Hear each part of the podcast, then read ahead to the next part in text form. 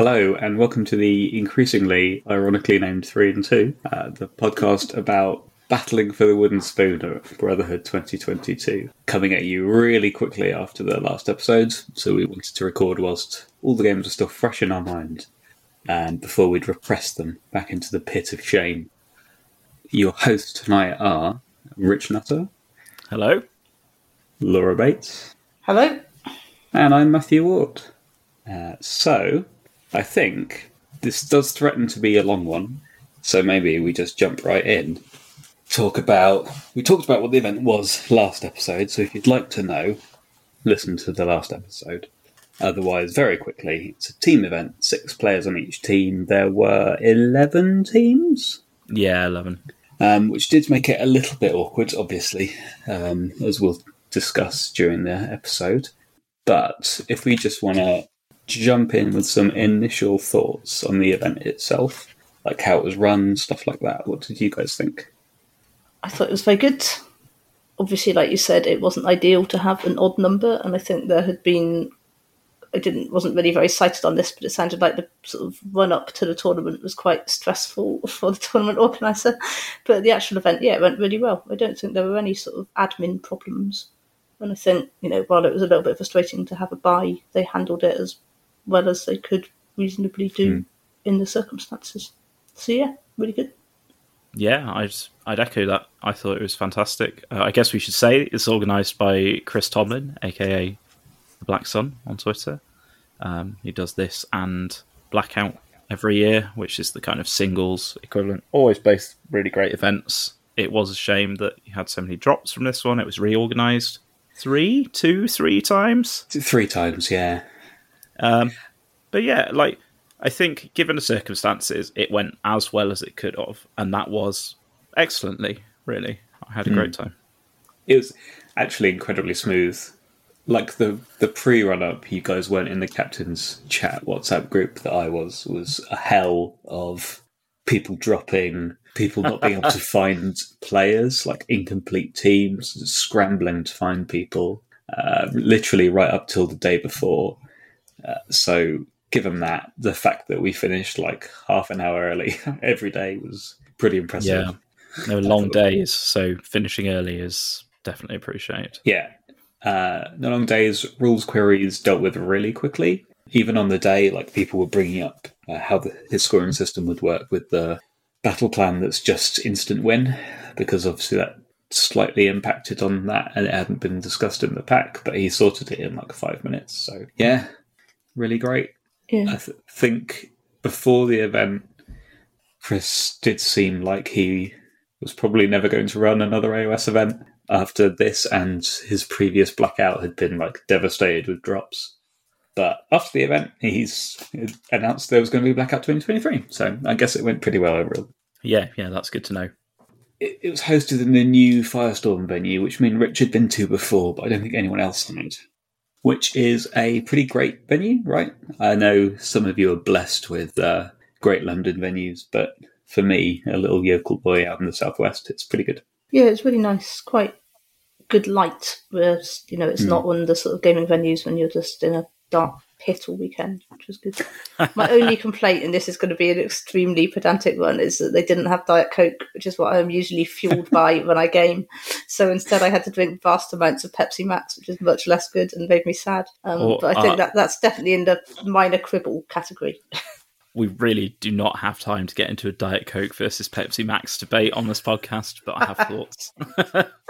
I um, would also like to raise that the tea or coffee machine broke every day. Yeah, yeah. That tea or coffee machine has been in Firestorm as long as I've ever been to Firestorm. So 2017 probably. Nice. Um, and yeah, it's uh, it's it's it's sort of still pumping out coffee, but it it did take like- about five minutes to decide my coffee had finished on Sunday morning, so it was a bit concerning. I feel like we need to say more nice things about it now that we've just Yeah. picked up on some really, really minor points. It's got a really good Oh. shop, and the tables were really good, and there was a lot of space. And it was just a nice place to be. Yeah, sorry, I didn't mean to go off on one about the the, the coffee machine. My bad. Uh, the shop is amazing. The space is amazing. It has a car park s- still, which is always good. hmm If I had to give Downside, um, You the already locations. have. Yeah, other than the coffee machine, uh, the location's not quite as quite as convenient as it used to be. No, but I think Not for that's people get on the train, right? That's an acceptable trade in my opinion for like how much better it is. My my other downside is just oh my god, Cardiff has become expensive to Yeah. visit. Yes. So, uh, but again, that's that's absolutely nothing to do with Firestorm or Chris. So, Right. Yeah. Cool. should, should we talk about the event itself, the games, the team? Yeah. Should we mention the rest of our team? That might be nice. we nice. should. We mentioned them last time, but we can give them one more shout out. Oh, we don't want them to get too too big for their boots. So, uh, the team was myself. I was the captain. I was playing Idoneth Deepkin. Uh, it was Laura, who was the co-captain. Is that what it's called? Coach. Coach. Player well, it just meant I got to help with drafting, really. Yeah. And I was running Gargants with Kragnos. And then we had uh, Rich, who had last minute hobby wobbled his way all the way onto. Nighthaunt. Oh yeah, Hmm. first ga- first game of the tournament, first game with the new Nighthaunt book. You can't make it up. Good. All that practice before went really well. And then we had uh, Luke. He was playing his Maggotkin of Nurgle, which was a kind of a Blessed Sons bit of everything build, which he probably had thoughts on. I've noticed that uh, post tournament he's put them all in a in a cupboard, In a display So- case. Come on, in a a display, display- case. but it seemed in a very and these are going away now way. So maybe that gives you a little spoiler as to how he how he enjoyed that army. Um, then there was Chris, uh, not Chris Tomlin, but other Chris, who was which may get confusing this round, so I apologise. Um, Yeah. He was playing Daughters of Khaine again, new book. New book's not astonishingly different to the old one. He's played a lot of Daughters, so uh, that was Morathi and the Stab Snakes uh, for the most part. And then we had last, but by no means least, Stalling for Michael. time. I can tell you're stalling for time. uh, Michael, who was playing Stormcast Eternals, which is uh, Krondys, some Fulminators, and some uh, bows, basically. Uh, and then very minimal battle line because that's what you get when you take those other units. So that was the team. I think we've all now played in a team event before, so this wasn't. Oh no, this was Luke's first time, wasn't it? It was, yeah. It was Yeah, I Luke's think first it, time in a team event. it was Luke's first, like, let's say, national level tournament. I think Hmm. he's done local stuff, but yeah, like his first big event. I think he enjoyed it. So Yeah, I think. Well, I hope he did. He said he did. So he's lying to my face. yeah, that's, you know, you take it at face value. Indeed. So, uh, round one, we're up against Team 22, uh, which was, I don't necessarily want to be rude, but this was one of the teams we were probably in the battle for the spoon with. And we knew that going into the event. So that's quite a nice round one draw. This was the team who did not have the full complement of six players, they only had five. So they had the spare player, which was either going to be Chris Tomlin, the TO, or one of the players from whichever team had a buy that round. And they were playing with a Gargan army that was three quarters supplied by Team Rot models. So again, quite a nice round one draw to be playing against our own Gargans. That's good stuff. It's a bit of fun, yeah. And also the three prettiest Gargants in that army. So there you go. The Kraken, the Krakenito in that army had seen um, maybe some better days. It was missing pieces, right? It was missing pieces, yeah. Its hand had fallen off. Rather than that, rather that than a team dropping out, though. So Hundred percent. Yeah. Um, so I guess what we're going to do for this is very speed through any rounds or any games that are not astonishingly interesting, and then games where we have things to say, which is going to be our own, um, more than likely. We'll go into in a bit more detail. Um, so, who did any of you have a particularly exciting match this round? I guess I had the matchup that we were playing for that we wanted, Yeah. which is good. Um, so Nighthaunt with their ethereal save and rend immunity. One of the things we'd identified that was potentially a good matchup was uh, New Beasts of Chaos. So New Beasts have um, like escalating rend over the rounds, and that's one of the things that makes them very powerful, or way more powerful than they used to be at least. And so yeah, that was probably a good match for us. We thought anyway. Yeah, we thought, and I, I think I'd stand by that. Um, it was on tectonic interference, where you have the it's shifting objective basically, uh, which Yeah. is also good for me because it, it limits the amount I have to be tactical, which is good. First round into a new army. Uh, so yeah, this list was run by Dave, really nice guy, uh, and it was heavy on Tzaangor and the Tzaangor Enlightened on discs. So I think he had Unit of Six, Unit of Three, and then I think he had a third unit of Enlightened as well. I can't remember if it was another six or three. And then a couple of characters sitting at the back casting spells and sacrificing things. Some Gors to be sacrificed. Um, you know, your classic. Um, so yeah, good This is matchup in us. Very similar to a lot of the Beast of Chaos list there, which is all Oh, the yeah. Enlightened on disc. Quite Yeah, a we've gone- very similar Beast of Chaos armies. We do appear to have shifted from Tzeentch armies full of Beasts of Chaos models to Beasts of Chaos mo- armies full of Tzeentch models. Um, it's a Tzeentch gonna Tzeentch, I guess. Um, yeah, so we thought this was a good matchup, negating the Rend. Um, I gave away turn one, which I thought was a good idea because I wanted stuff to come forwards. He did move a bit of stuff forwards, but he literally kept the Enlightened like right on his backboard edge, which is both screening units that I had in the sky and also um, just like keeping them out of range of anything from the front. And I gave it away on my turn. I played for the double, so I like was quite aggressive forwards. Took a couple of objectives, got some score, but then I didn't get the bu- the double. That's a classic mistake, but you know you kind of got to at least think about it with AOS. Um, so he played quite cagey. Um, we had some interesting and fun like activation wars with him obviously wanting me to fight near the enlightened before he fought with them so that they were way better that pairs interestingly with Nighthaunt's Wave of Terror mm. giving stuff fight last as well. Yeah, it seemed like a fairly even grind. End of round three. Thought I had a really bad round, but then he took off a like sweeping handful of models to Battle Shock because he can't Inspiring Presence. And I went, oh, this is pretty good. Um, but he did some really good tactical play where he withdrew like the one remaining Enlightened from two of the units back and then rallied load them back on fours. Summoned a cockatrice and the other monster whose name I can't remember. Jabberslythe, think- the one that yeah. modifies the save characteristic, which obviously against Nighthaunt is actually good. Does that work? I don't think that works. Mm, It didn't come. It didn't matter anyway. I don't think it ever shot, but um, he seemed to think it would.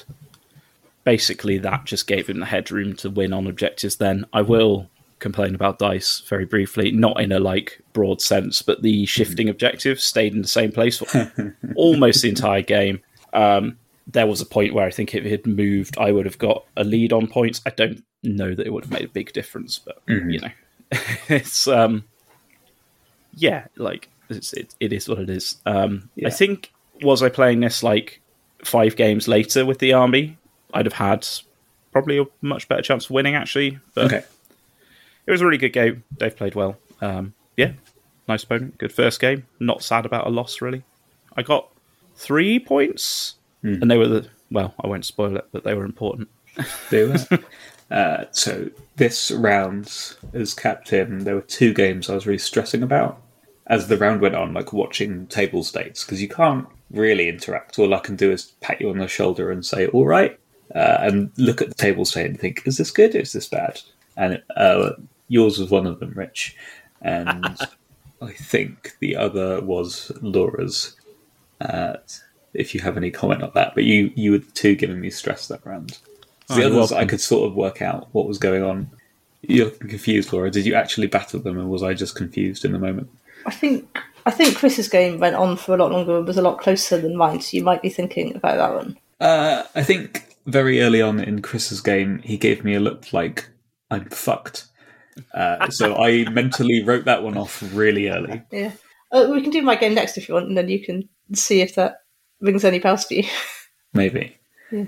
So I played a lovely guy called Gordon who had Nighthaunt.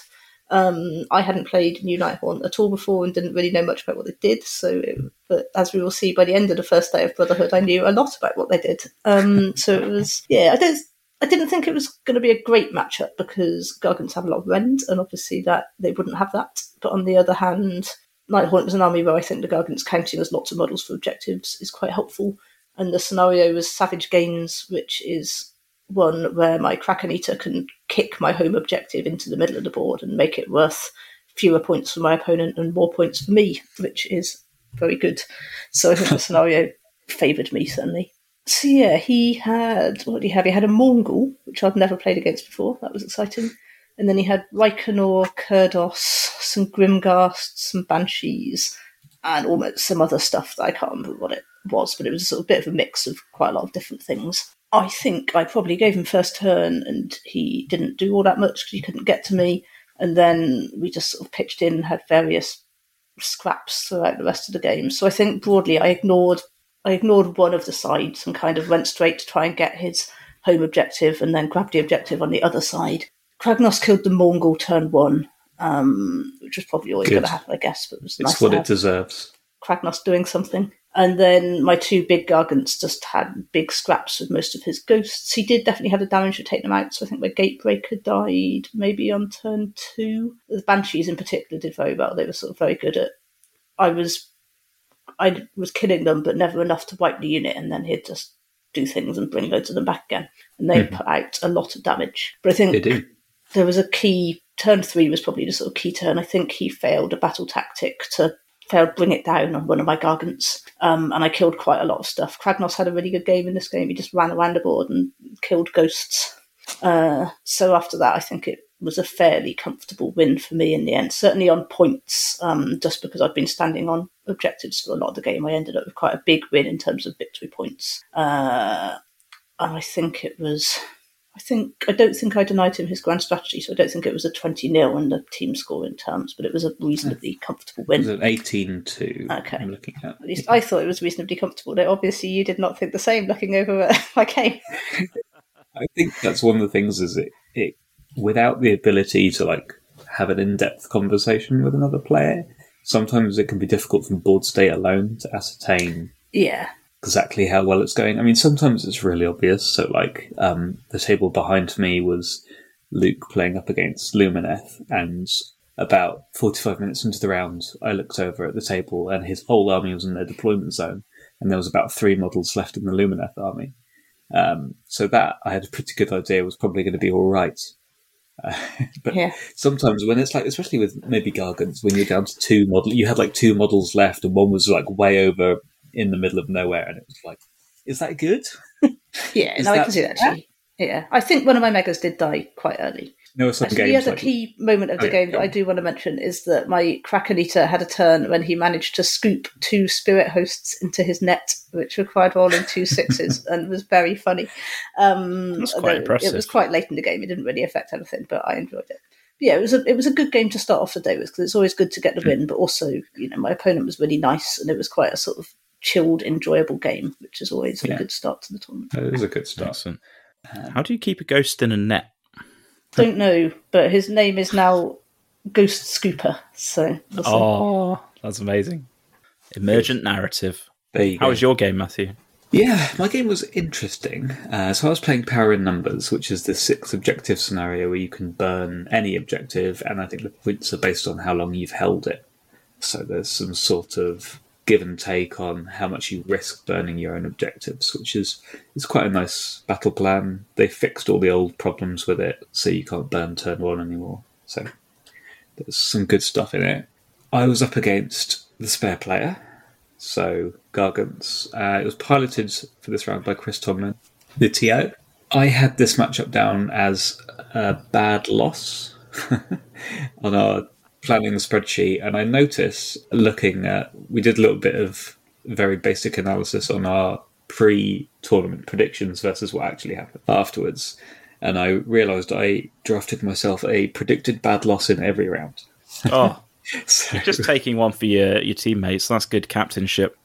I think this round when we were drafting, I think I said this scenario is good for me, but actually I just wanted to play Chris. That's fair. So I drafted the matchup for myself uh, t- to do that because I thought it would be fun. This was also the matchup. Oh, there was also a second ulterior motive was um, when we turned up to the hotel on the or the Airbnb on the Friday night, I realised I'd left my faction terrain at home. And normally I'd have taken the L on that one and just lived my life without a boat. But then on the Saturday morning, I realised that my grand strategy was based around having that boat. So I begged Chris as we deployed if he could provide provide a suitable piece of terrain for me to use for the weekend, which he very magnanimously did. And everyone I played against later, I did ask, "Is this okay?" And everyone was okay, thankfully. Um, so that was good of him. That That's was nice, my yeah. that was my second ulterior motive uh, in taking this matchup was to make my life easier, not having to go upstairs to beg him. This is yeah, this is quite an interesting one. So in our test games, Gargants versus Deepkin, I'd been absolutely battered. Just really struggled to kill them and had my army removed very rapidly. So I assumed that something similar was going to happen. But obviously, uh, Chris, being the spare player, had never played this army before and had announced to me during deployment that his plan was to just put it in the middle and see what happened, um, which is what he did. So this is really weird scenario for Guggins. So in a way, it's really good because battle line counts. Uh, battle line count ver- better than other models. I don't exactly remember how it works, but I It sort of think has if you have- priority, right? So Yes, if Battle right, line's yeah. holding an objective, nothing else can. Yeah, if you have battle line on it, then Mm-hmm. only enemy battle line can contest it. Yeah. So that's good for him because his all of his models are battle line. They all count as twenty for capturing the objective, and I don't have a unit above ten in Actually, my I army. think he might have been Taker Tribe, so they might have He was as take a 30. tribe. Yeah, he was. Um, so that is theoretically very good for him. The downside to him is because it's six objectives, he will struggle to hold them all um, against my army that moves very, very fast. And that's kind of what ended up happening. Is he ran his army forwards very aggressive. He gave me first turn, and I played it very boring. I just did some shooting, and the shooting was actually really good. So like I took eight damage off of one gargant and ten off of another. Like I did but a little bit of chip shooting from sharks and reavers. It was pretty good. Um, Yeah, that's decent. I didn't really move. I just kind of shuffled around. Uh, expected him to run at me. So, but essentially, what his plan was was to move up into the middle, turn one, then turn two, gamble on the priority, fight my army, take all the objectives, and just instantly burn everything and win.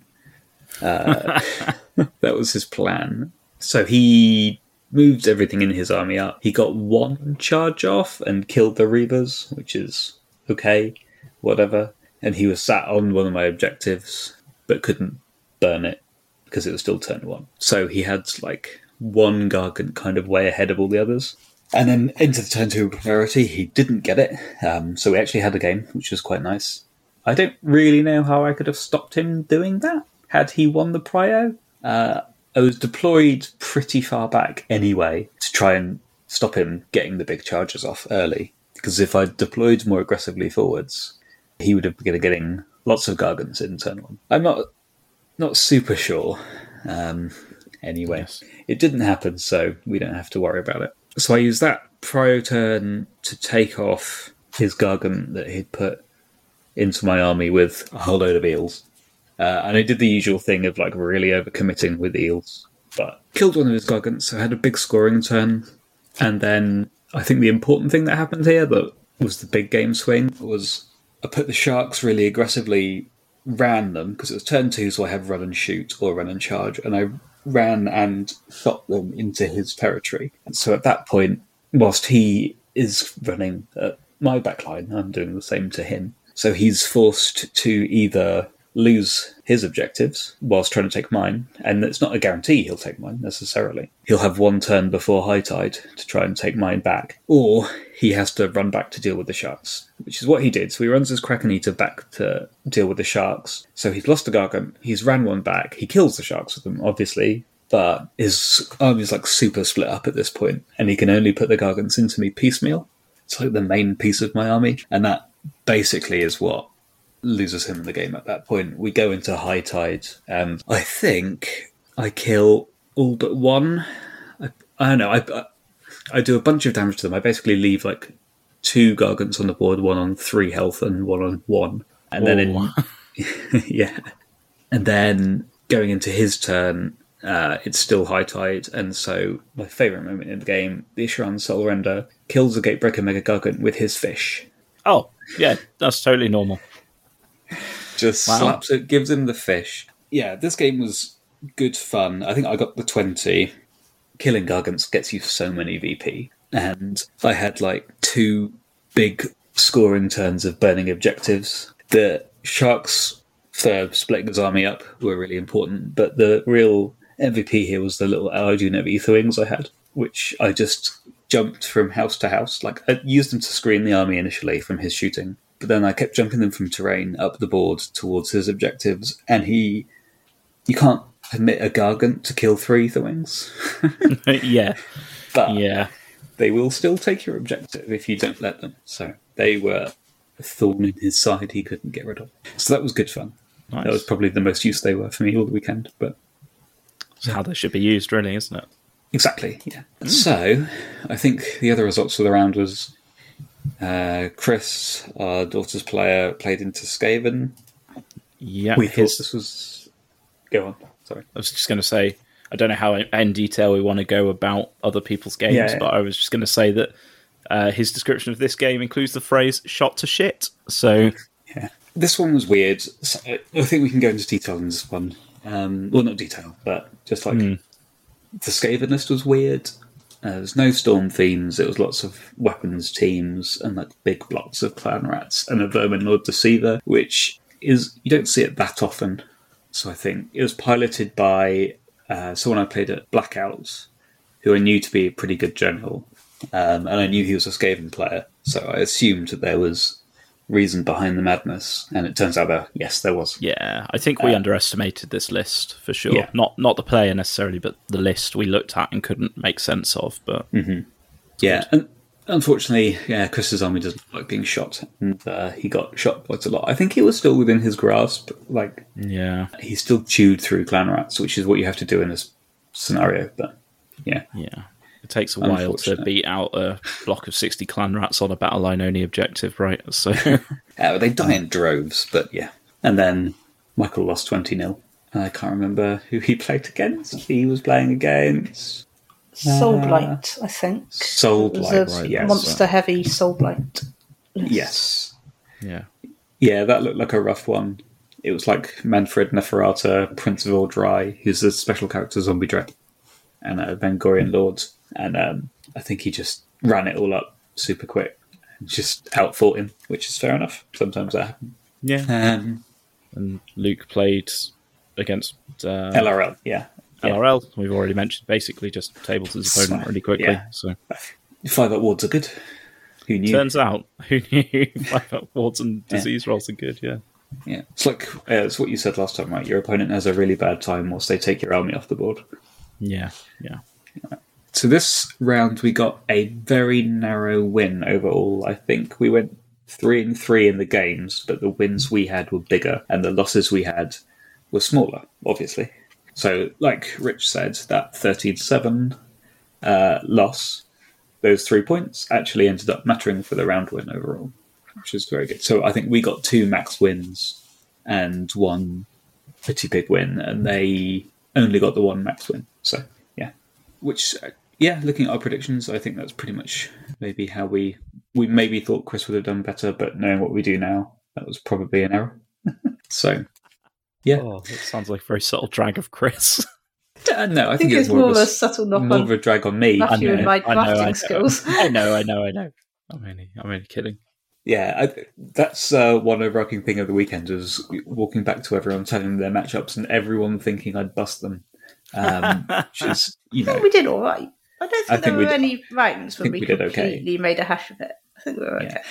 and you can't you the way the system works is you can't dictate every matchup. Sometimes you do have to pick the best of a, a bad situation, and um, maybe sometimes your teammate doesn't agree on what the the best of that bad situation was. But Well, no, but it's a team game. It's a team game. yeah, no, I don't think we did too badly.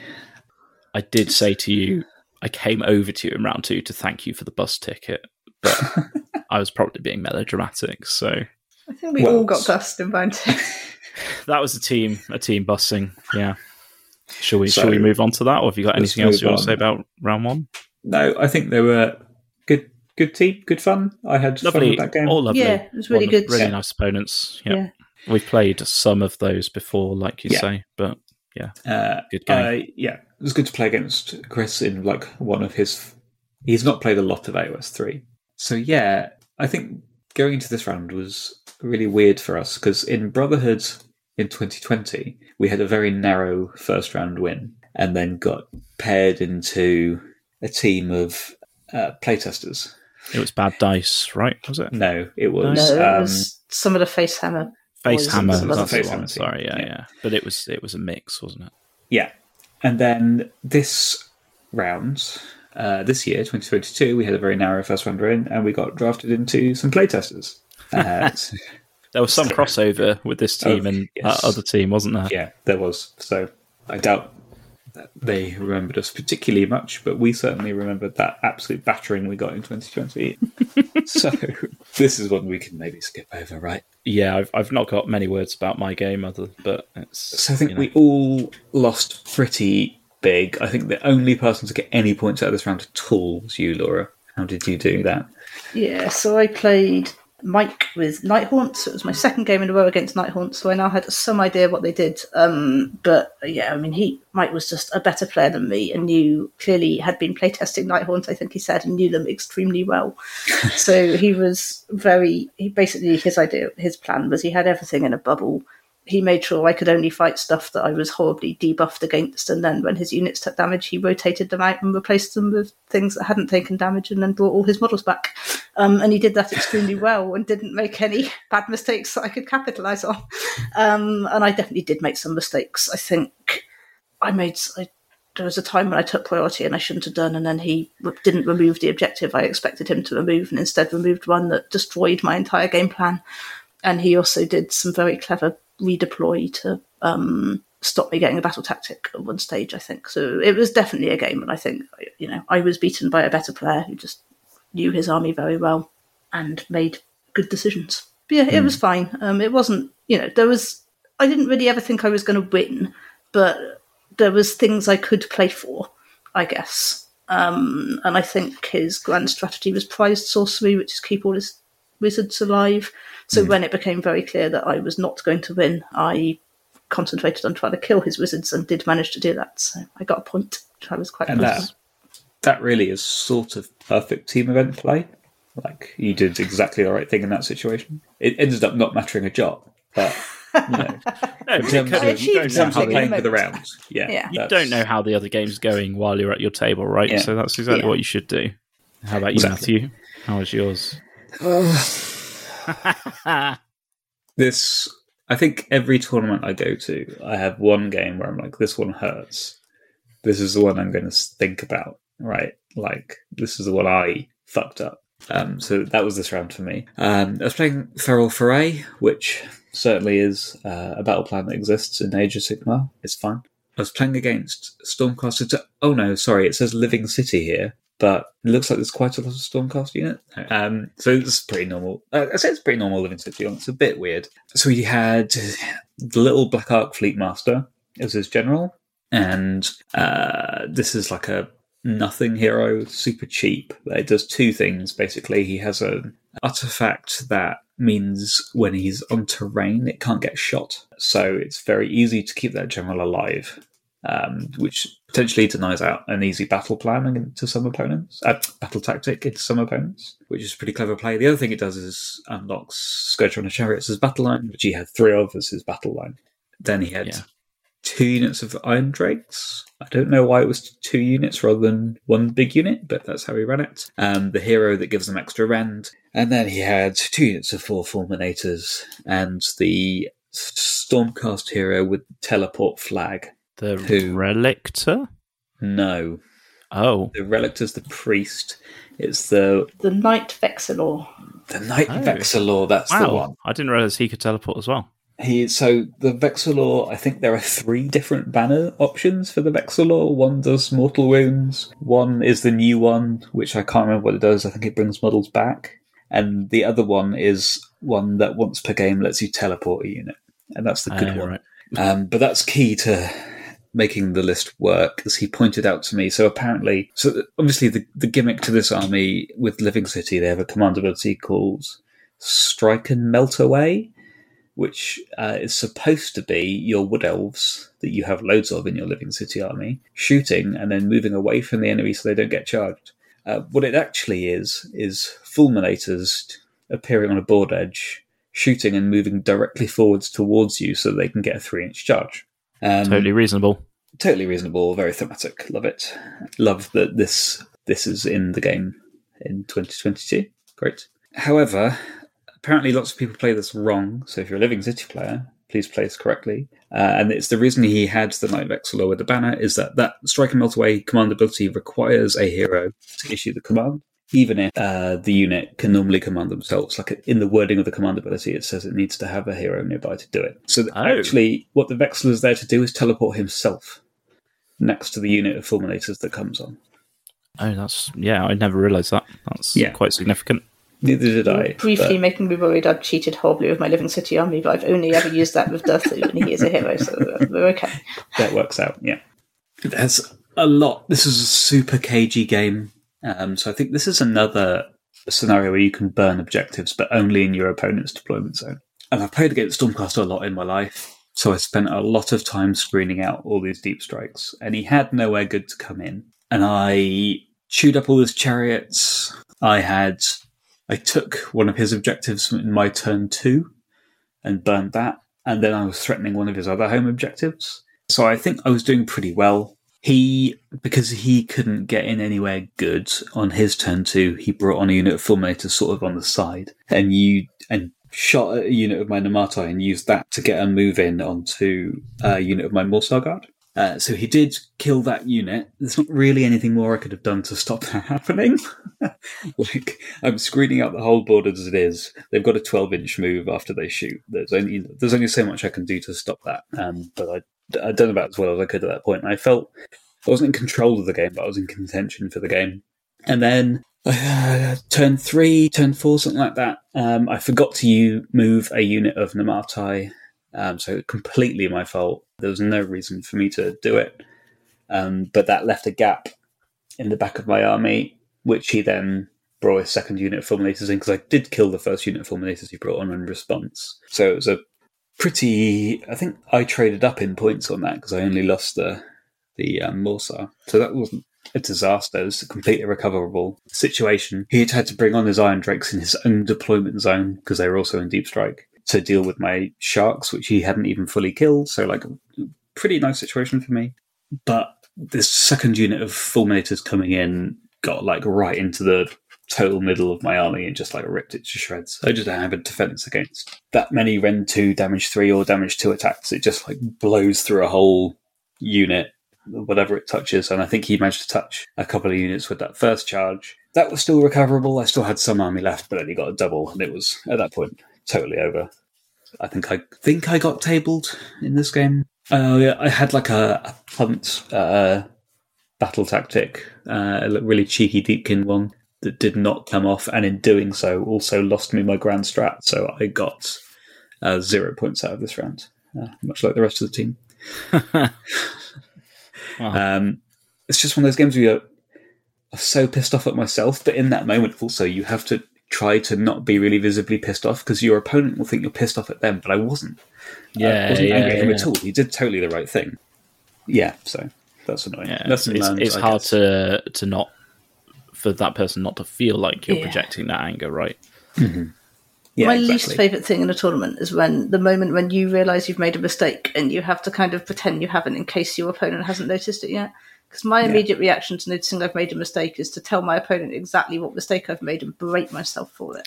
But Yeah. if you're actually playing Yeah. competitively, that is not always a good idea, and I find that really hard. Yeah, it's difficult as well because you don't want to like even if it's something you've gone past and it wouldn't be like, oh, I I need to not tell them about this just in case they haven't noticed. Where you uh, like don't um it just sometimes when you acknowledge something it can feel like you're kind of going oh can we take it back even when you're not and um yeah that can just make it a bit awkward so Yeah, definitely.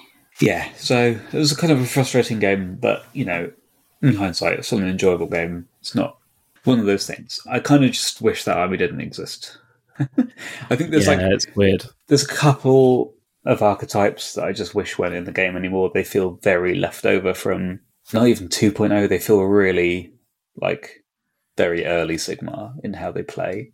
Um, I just wish we could get those new books out and we could get rid of them. uh, and I will play another of those armies later in this tournament. So there's some foreshadowing for you. Um, I should defend Cities of Sigmar at this point because I love Cities of Sigmar. I'm so happy that book exists at least for the next six months or so. I feel like the problem here is Fulminators, not Living City. But anyway, Yeah, I, we- I think it's a should probably move combination of the it's a combination of the two, right? But yes, yeah. Other players that round, so I think Michael got a lovely Stormcast uh, on Stormcast bit of violence, uh, where he was playing against an army that had more of the better dragons than his. I would be remiss not to point out that he also made a colossal mistake this round, and I think he would enjoy me pointing it out. In that, when he deployed, he deployed his army assuming that his opponent's long strikes would be in deep strikes, so he wouldn't be able to shoot them turn one, and then deployed his own long strikes on the board, forgetting they could go into deep strike for the same reason, uh, oh my god, uh, getting them murdered turn one. So perfection. Good. Yes, exactly. Perfect. You live and you learn, I suppose. And then Chris played Deepkin, which we didn't really know what that matchup looked like, but I think the specific Deepkin army he played, it looks pretty bad. Um, Yeah. Again, it's just loads of shooting, which the daughters do not like, and models that can tank the Shadow Queen quite well with very high saves or ward saves, things like that. And I think he also got caught out by the auto win conditions on this scenario, where basically he thought that you checked for the win conditions at the end of battle round three, where in fact you check for the win conditions at the start of battle round three. So if you end battle round two uh, in a position that would be losing the game, there's nothing you can do about it. That's it, game's over, which is Yeah. a very short game. And again, his opponent didn't necessarily do anything wrong by not pointing this out. And Chris is obviously playing a different game to him. It's kind of a, a bad feel on that part. And also, just this is a bad feel scenario in general, right? Every Yeah. time they have tried to do this auto win scenario, it has sucked. And it's not necessarily just that it's an auto win, but it's an, a game you can lose having only played two turns, which is just Yeah. just crap Yeah. Right? Like, I basically had this happen to me at Brotherhood 2020. My opponent, Hmm. did- to his credit, had tried very hard to explain to me how the scenario worked, and I had not entirely followed. Um, and then I felt very silly for having just not known how the scenario worked properly. So, Yeah. yeah. It's a tricky one, isn't it? Because once you made that mistake once, you're never going to make it again. You will know exactly how that scenario works forevermore. But if the first time you get caught out by it is in a tournament, it is a bit Yeah. of a bad feel situation through no one's fault. It's just a thing that happens, I guess. no. It also, it doesn't get used in packs very often, possibly for the reason that everyone hates it. The Yeah. format of this particular event meant all the battle plans got used, I think, and some of them twice. yeah. So I, I played that one as well. I guess maybe Mhm. talk about that quickly. I don't have a lot to say on it, but uh, I played Ricky Me, who's like a really well established tournament player, has been for many years. Um, he was playing Archaon, two units of Vanguard, Sorcerer Lord, a Chaos Lord with the Arcane Tome, so they're also a Sorcerer. So the classic list, and then some chaff Yeah. to screen. So, Control C, Control V that into every other team in this event bar us.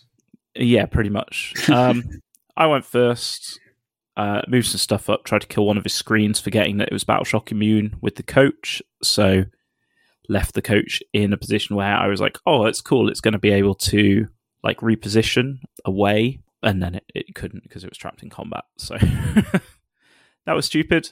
He went into uh, his turn one, did Archaon's, oh, is it called Dark Visions or something, where he knows what the priority is going to be. Yeah. Um, I think Oracular Visions is reroll saves actually. Oh, it is. Shit, Yeah. you're right. Anyway, did the classic, filled Archaon up with juice, uh, knew what was going to happen, uh, charged his whole army forwards. At which point I was like, hmm, I think he might be getting a double turn.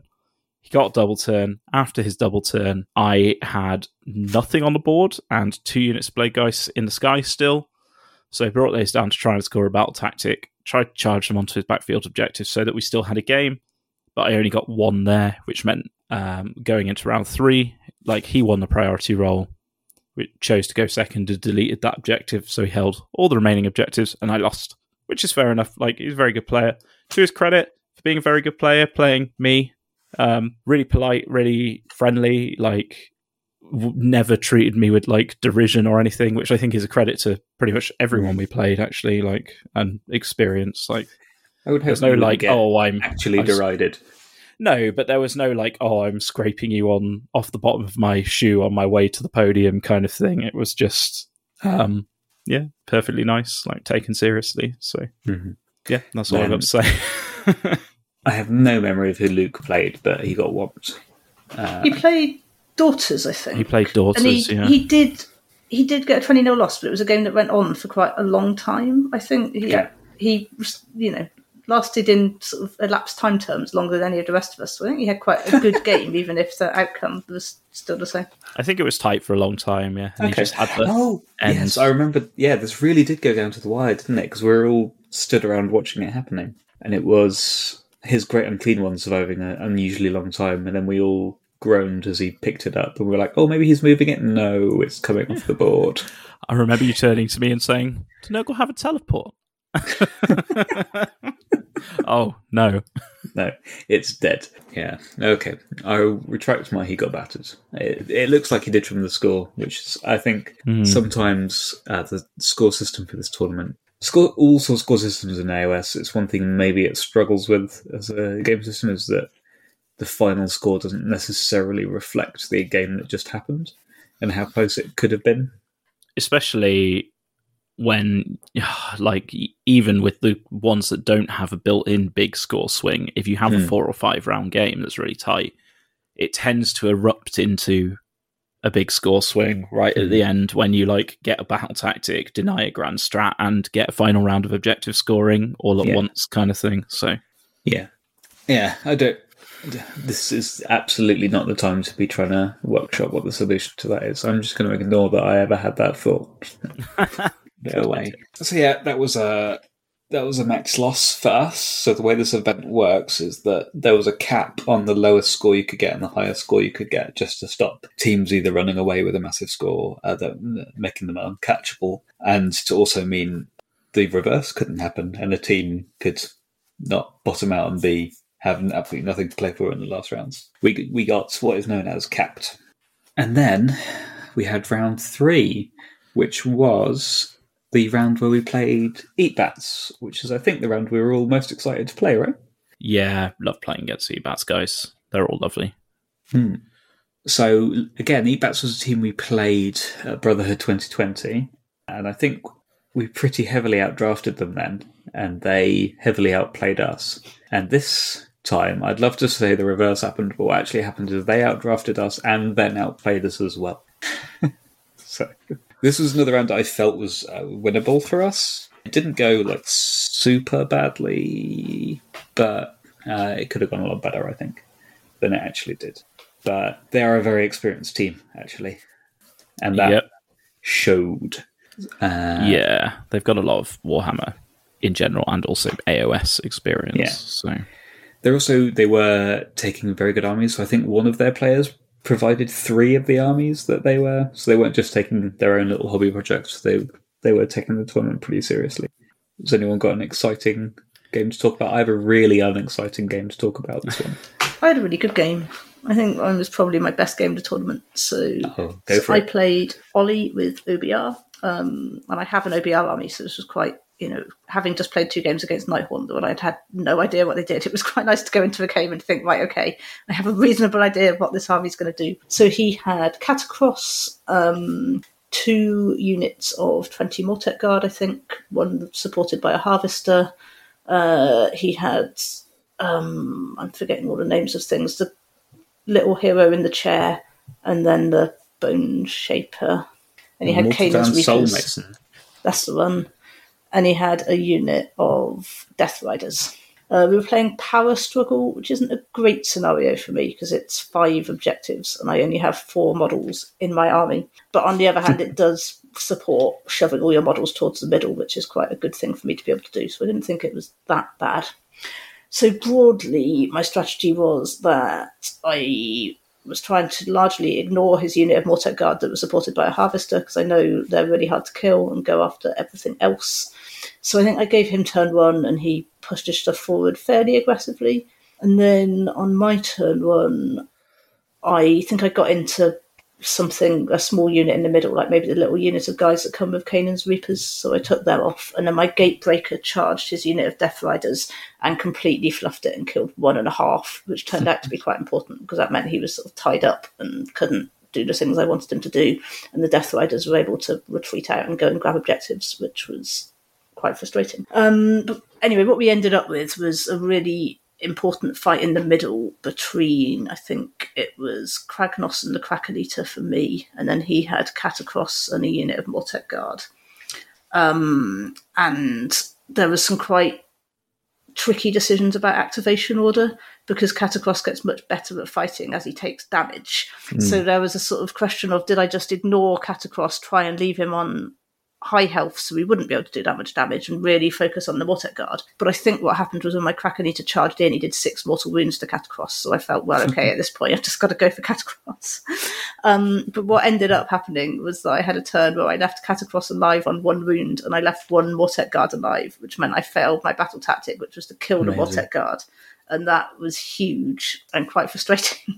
um, I think I was really scared of I was too scared of Katakros in hindsight because I think what happened then was I won the priority and I took it because I thought, well, I can just wipe those units. Whereas what Ollie thought I should have done, and probably what I actually should have done, was to give the turn away, at which point Katakros would have had one big turn of fighting into something and maybe would have killed Kragnos. But I think that probably wouldn't have been the end of the world. And then my other Gargant who was he's in not, that fight would have been freed up to go and do he's things. He's not that fighty, Katakros. It's really. Kragnos uh, had already taken damage at that point, so he oh, was definitely very much in danger. But I think that would probably. I think in hindsight, Ollie was probably right, and I should have given that turn away. So what ended up fight- happening was I'd taken out most of his stuff except for his other unit of Mortek Guard, but I was slightly behind on points, and so I didn't manage to get quite enough points out of the last couple of turns by running gargants onto objectives and grabbing battle tactics and things to catch up. So it ended. I think I lost twenty to twenty three point victory points in the game, which was really close. And if I'd managed to kill that one Mortek guard and gain my battle tactic, that would have been worth exactly three points. So yeah, it was a really, really close game. It was really, really fun. Um, Ollie was a really good opponent so yeah, I was I was disappointed to lose because I think the matchup is probably slightly in my favour, though maybe the scenario is slightly against. But yeah, really good game. Good, nice. It sounds like knowing the army really helped you sort of have a competitive game there, which I think mm. is like credit to owning a few armies and playing a lot with all of them. Yeah, or, you know, makes it's a huge part of being good at AOS is just knowing what what you can afford to chuck stuff into and what you have to be scared of. I think it was really interesting watching people watching people's decisions on target priority against me because I think some people were just like I'd ignore Kragnos completely because I'll never kill him, and some people were kind of Kragnos is going down first, which is probably the better approach. Mm-hmm. So it is quite interesting yeah. seeing how different people approach things like Feels that. like a a lot of people don't really know what Kragnos does other than maybe oh he does a lot of mortal wounds and he's good at charging. And similarly with Gargants as well, I think speaking from experience, even though I've played them a few times now and kind of get it, you just kind of look at Gargants and go, which one does what? Like, what's the difference? like, they, I just know they sit on objectives and I have to kill one at a time, basically. like, so yeah, I think like knowing that stuff and being familiar with your opponent's war scrolls can give you a really good boost. Mm. Yeah. yeah, definitely. I think, the, yeah, like the biggest learning curve for me over the weekend was just like learning what six Morrsarr Guard can and cannot kill, uh, and that is for your decision making obviously quite important. Yeah, especially when they're a, a points investment, right? So yeah, which I can use to handily slide into my game, which would be Go quite quick. So I was playing um, versus John Williams with the Slave to Darkness list, the exact same the list. yeah. So John, actually, again, I played him at the last Brotherhood. He was playing Khorne Archaon then, and that game ended with Stormfiend's killing Archaon. So this was his revenge game. We were playing on the Vice, so this game is essentially summed up by um, my army can't kill Archaon, and we were playing on the Vice, so he won. and that's kind of there's nothing really more No. you can say. It's basically the trick here is because enslaved to darkness, everything in his army is marked Tzeentch. Enslaved to darkness, what the Tzeentch mark does is ones to save, which is a mechanic they've been carving out of every single other book that had it. You know, Nagash got his re-scroll, war scroll rewritten, so he can't do it anymore. But for some reason, Slaves to Darkness get to keep it for the moment. I guess they have a new book coming at some point in the winter, so good riddance to that then. Um, but what that basically means is because he's got all these wizards, he's got Mystic Shield, he's got plus one save from the Sorcerer as well, I think separately. I don't exactly remember, it's my Slaves to Darkness knowledge.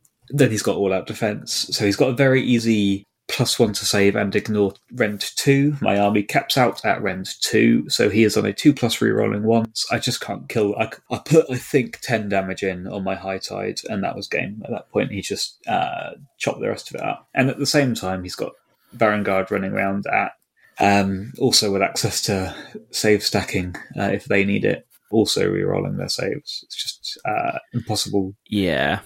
to shift. Obviously, some armies will blow through that because he only has the four up save against mortals. But Yeah, been chatting to John a bit this weekend actually at another event, and he's of the opinion, and I think I agree that the real way you deal with that list is kill the Varangard, like ignore Archaon. Mhm. He is one thing that rampages, and you feed him a unit a turn to try and slow him down.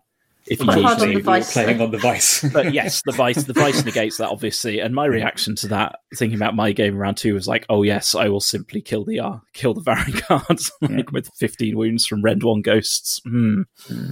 Maybe not. And Yeah. they're three ups, three rolling ones. So I could have I could have done that, and I I did kill some Varangard, um, but I would have lost the game. So Yeah, it's yeah. sort of the result is kind of here.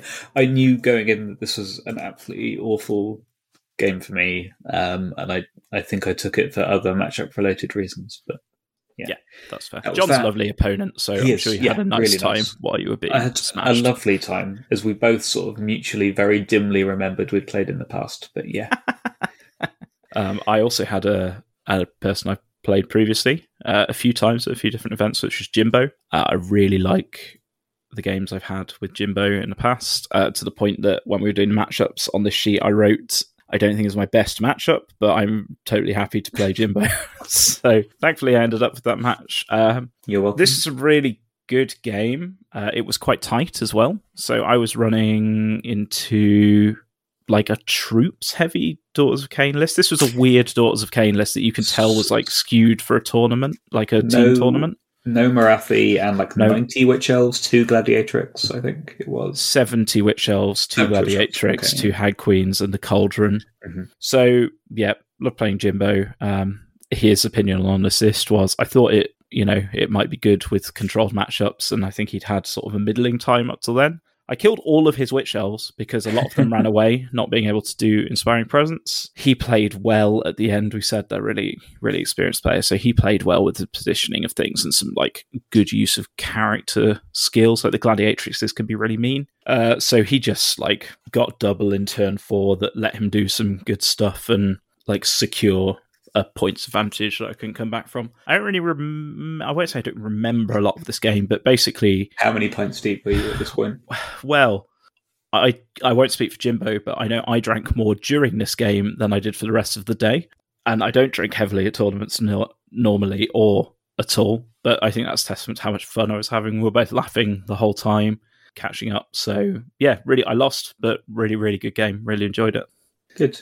And then who else? Uh, Michael played Played Khorne. Khorne. Was it Dan? I think it's Dan who's playing Khorne Hmm. um, which um, his comment was "fucking Khorne." I think. Uh, yeah, it's Khorne are another. They're quite a technical army again, and if you don't know exactly what they can do, it can be difficult to play into them. I think maybe Skarbrand happened this game. I think I there think was a that was- key priority role that Yeah. Michael didn't win. Perhaps was his Yeah. uh, Yeah. Recollection. yeah, If I had any comment on it's it's it's very weird being a, a captain in these games. Uh, so if I had any comment on Michael's play over the weekend, Uh, obviously, he doesn't play a lot of competitive AOS, so like fair enough. Um, I think probably he wasn't aggressive enough with his army. I think he could probably have played it more aggro. We we played a a game between the two of us later where he did play aggro and had quite good success with it then. So maybe, but without seeing how his actual games played out, it's so hard to. Because he was saying like, how should I be playing these games uh, during the matchups? But you just it's so difficult to um, provide comments or feedback on that kind of thing because you're playing your own game, you're watching um, five other games happening, you're only seeing uh, sort of these occasional snapshots of board states. So who knows? And then Luke, Luke played oh, poor Luke. Stormcast Dragons, and Yeah. I think the Stormcast So- Dragons did their thing. He lost a thousand points of his army turn one before he'd had a turn. And that was kind of that. I don't think he'd ever played against this army before, so this was Long Strikes and Stormdrake Guard, which is, again, the news recently is that there's a new GHB coming, so can we say goodbye to that army, please? In whatever format they see fit to get rid of it. Uh, I will support anyway. But yeah, that was just kind of irrecoverable damage very, very quickly. I think that happened there. Then Chris got our one win for the round. He played the Gargant army that got second best painted overall. and Judge's best And painted, Judge's choice, yeah, it so was really nice. Incredible Gargant army. It had a Gargant sitting on another Gargant's shoulders, It- which I it did. absolutely loved that conversion. Yeah. It was so good. So incredible. Yeah, they were Uh.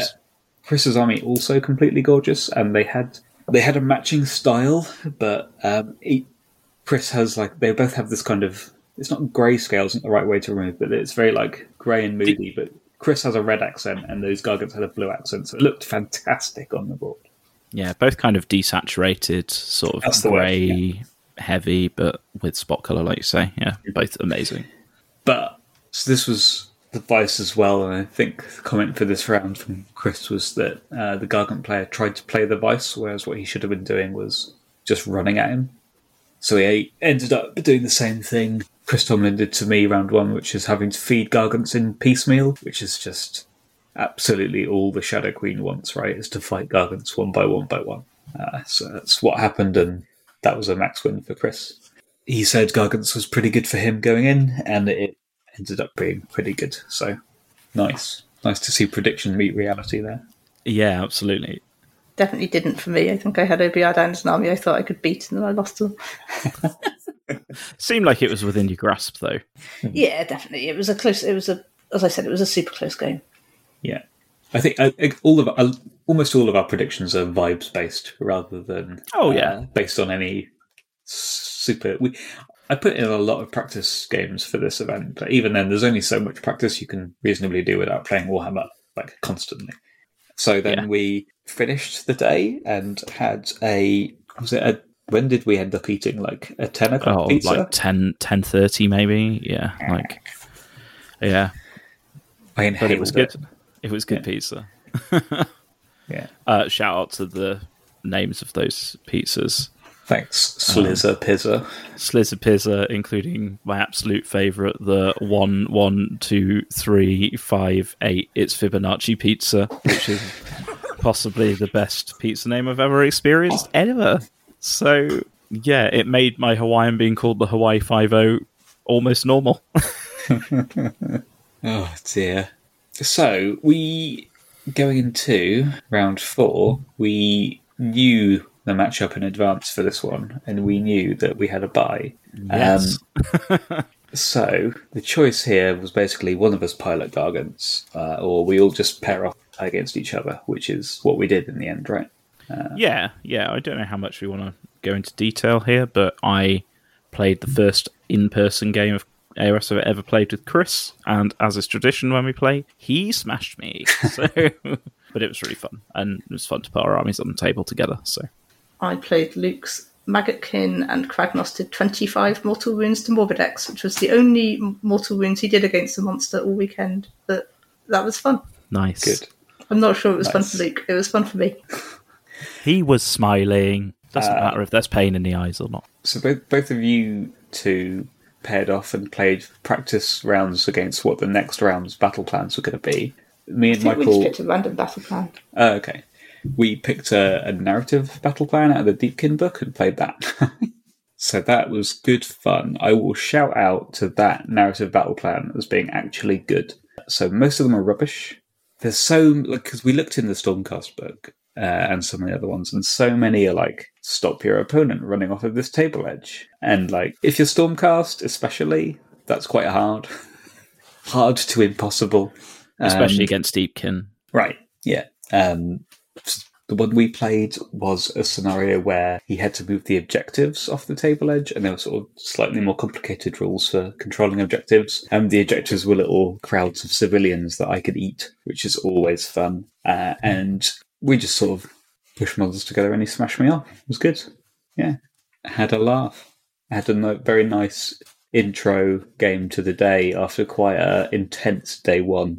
So it's nice to get a, a more chill game in. I know some of us were praying for the round five buy so we could leave early, but given that also spoilers, Chris had a painting nomination, we probably couldn't have left that early because uh, No, no, we wouldn't have.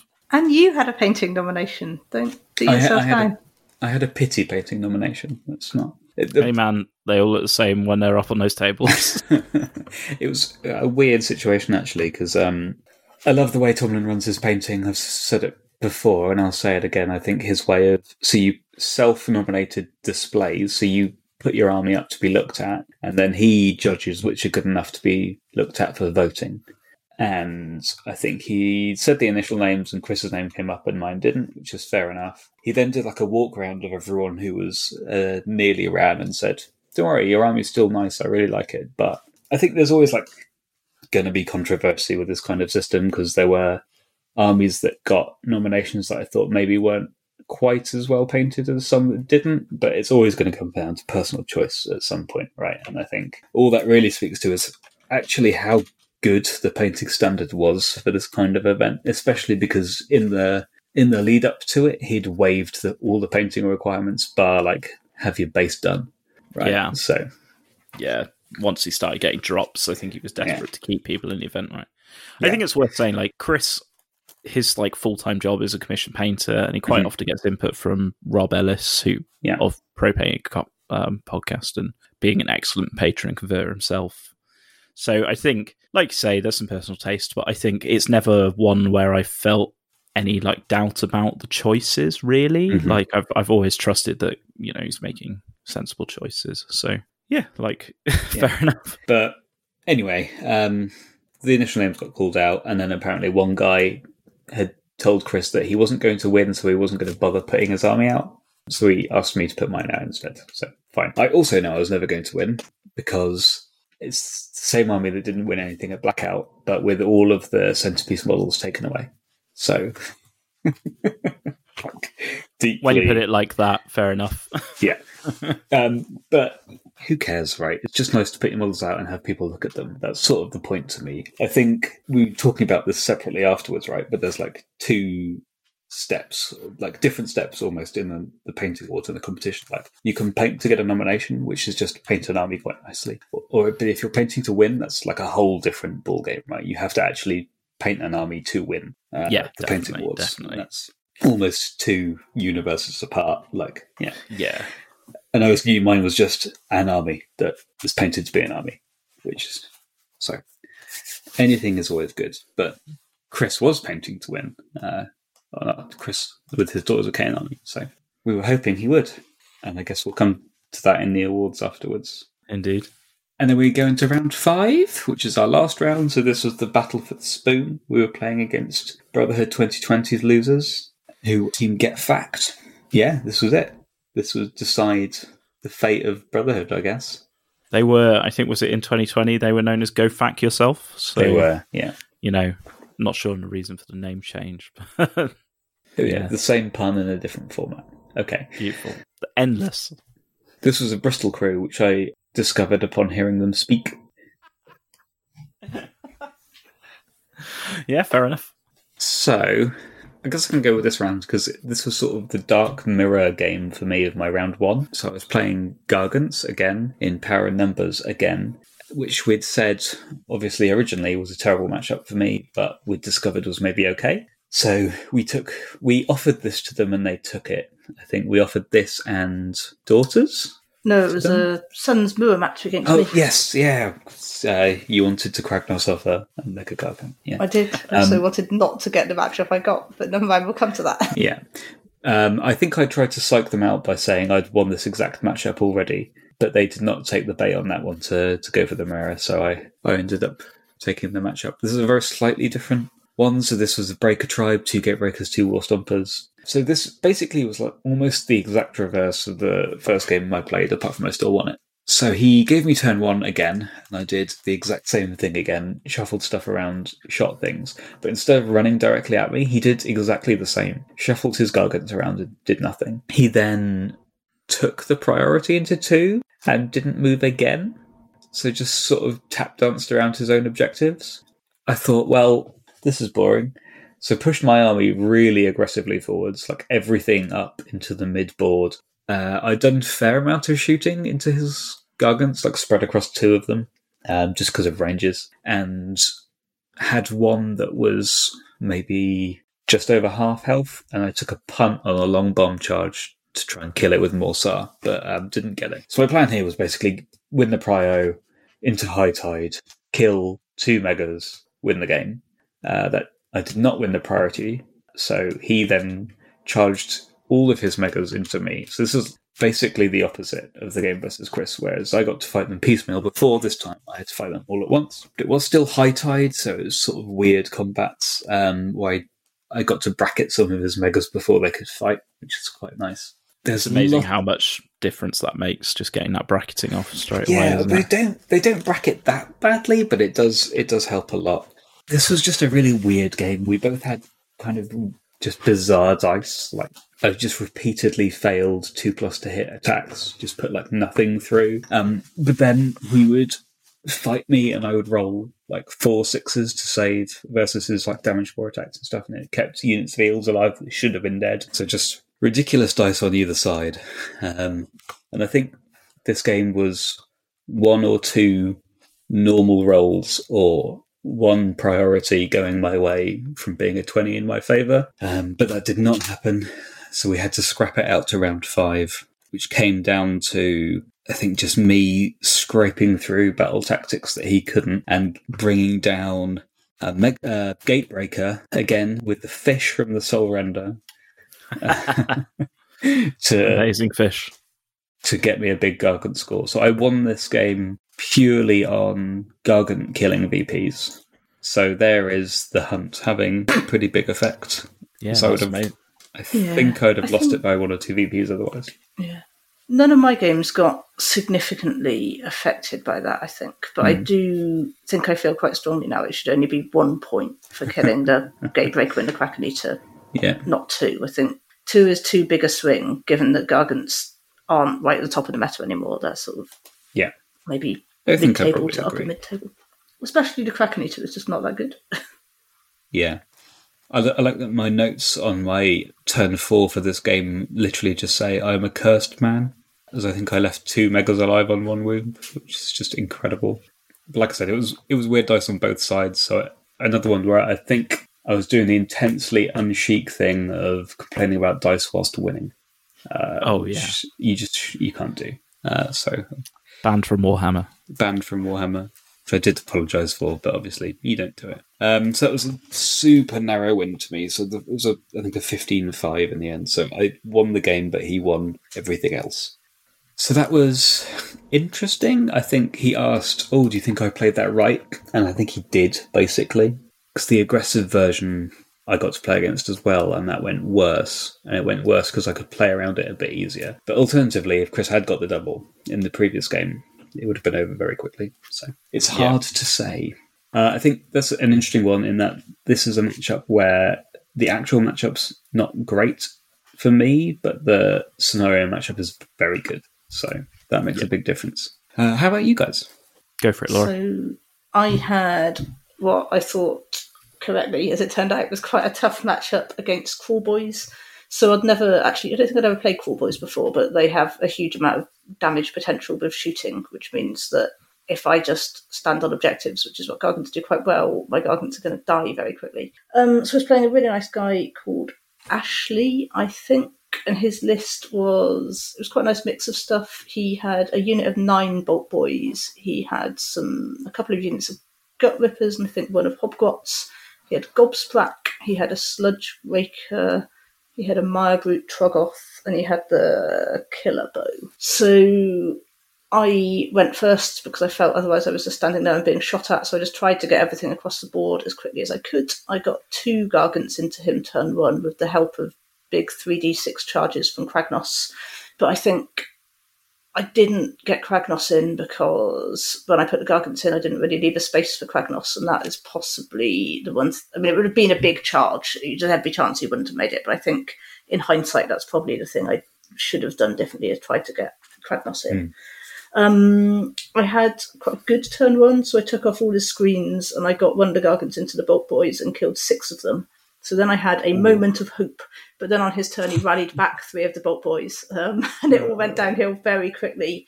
So I think he focused everything on my Gatebreaker and killed him, and also put quite a lot of wounds on the Kraken Eater. Then I won priority into turn two, charged in Kragnos, hoping to kill the Sludge Raker with his impact hits, but Kragnos failed me and rolled a seven, which means he does no damage on the impact hits.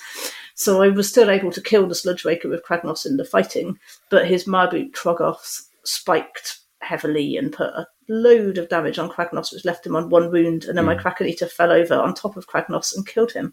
Because Oh Kragnos does God. not have the Gargant keyword, and so is not immune to Gargants falling on him. So I ended up being tabled at the halfway through turn two. Um, That's incredible. It wasn't as bad a loss as it sounded. I think it was an extremely stringy game. We both had moments when the dice were huge one way or another, Mhm. and I think I don't think it was an unwinnable matchup. You know, if some dice, if Kragnos had done a whole load of mortal wounds to the Sludge Raker, that would have made a really big difference. And if he hadn't rallied back the Bolt Boys, that would also have made quite a big difference. But on the Yeah. other hand, I had good dice with some charge rolls and stuff as well. So I think it's the kind of game I would probably lose sort of three times out of four, but maybe one time out of four. I think The dice go my way and it works out.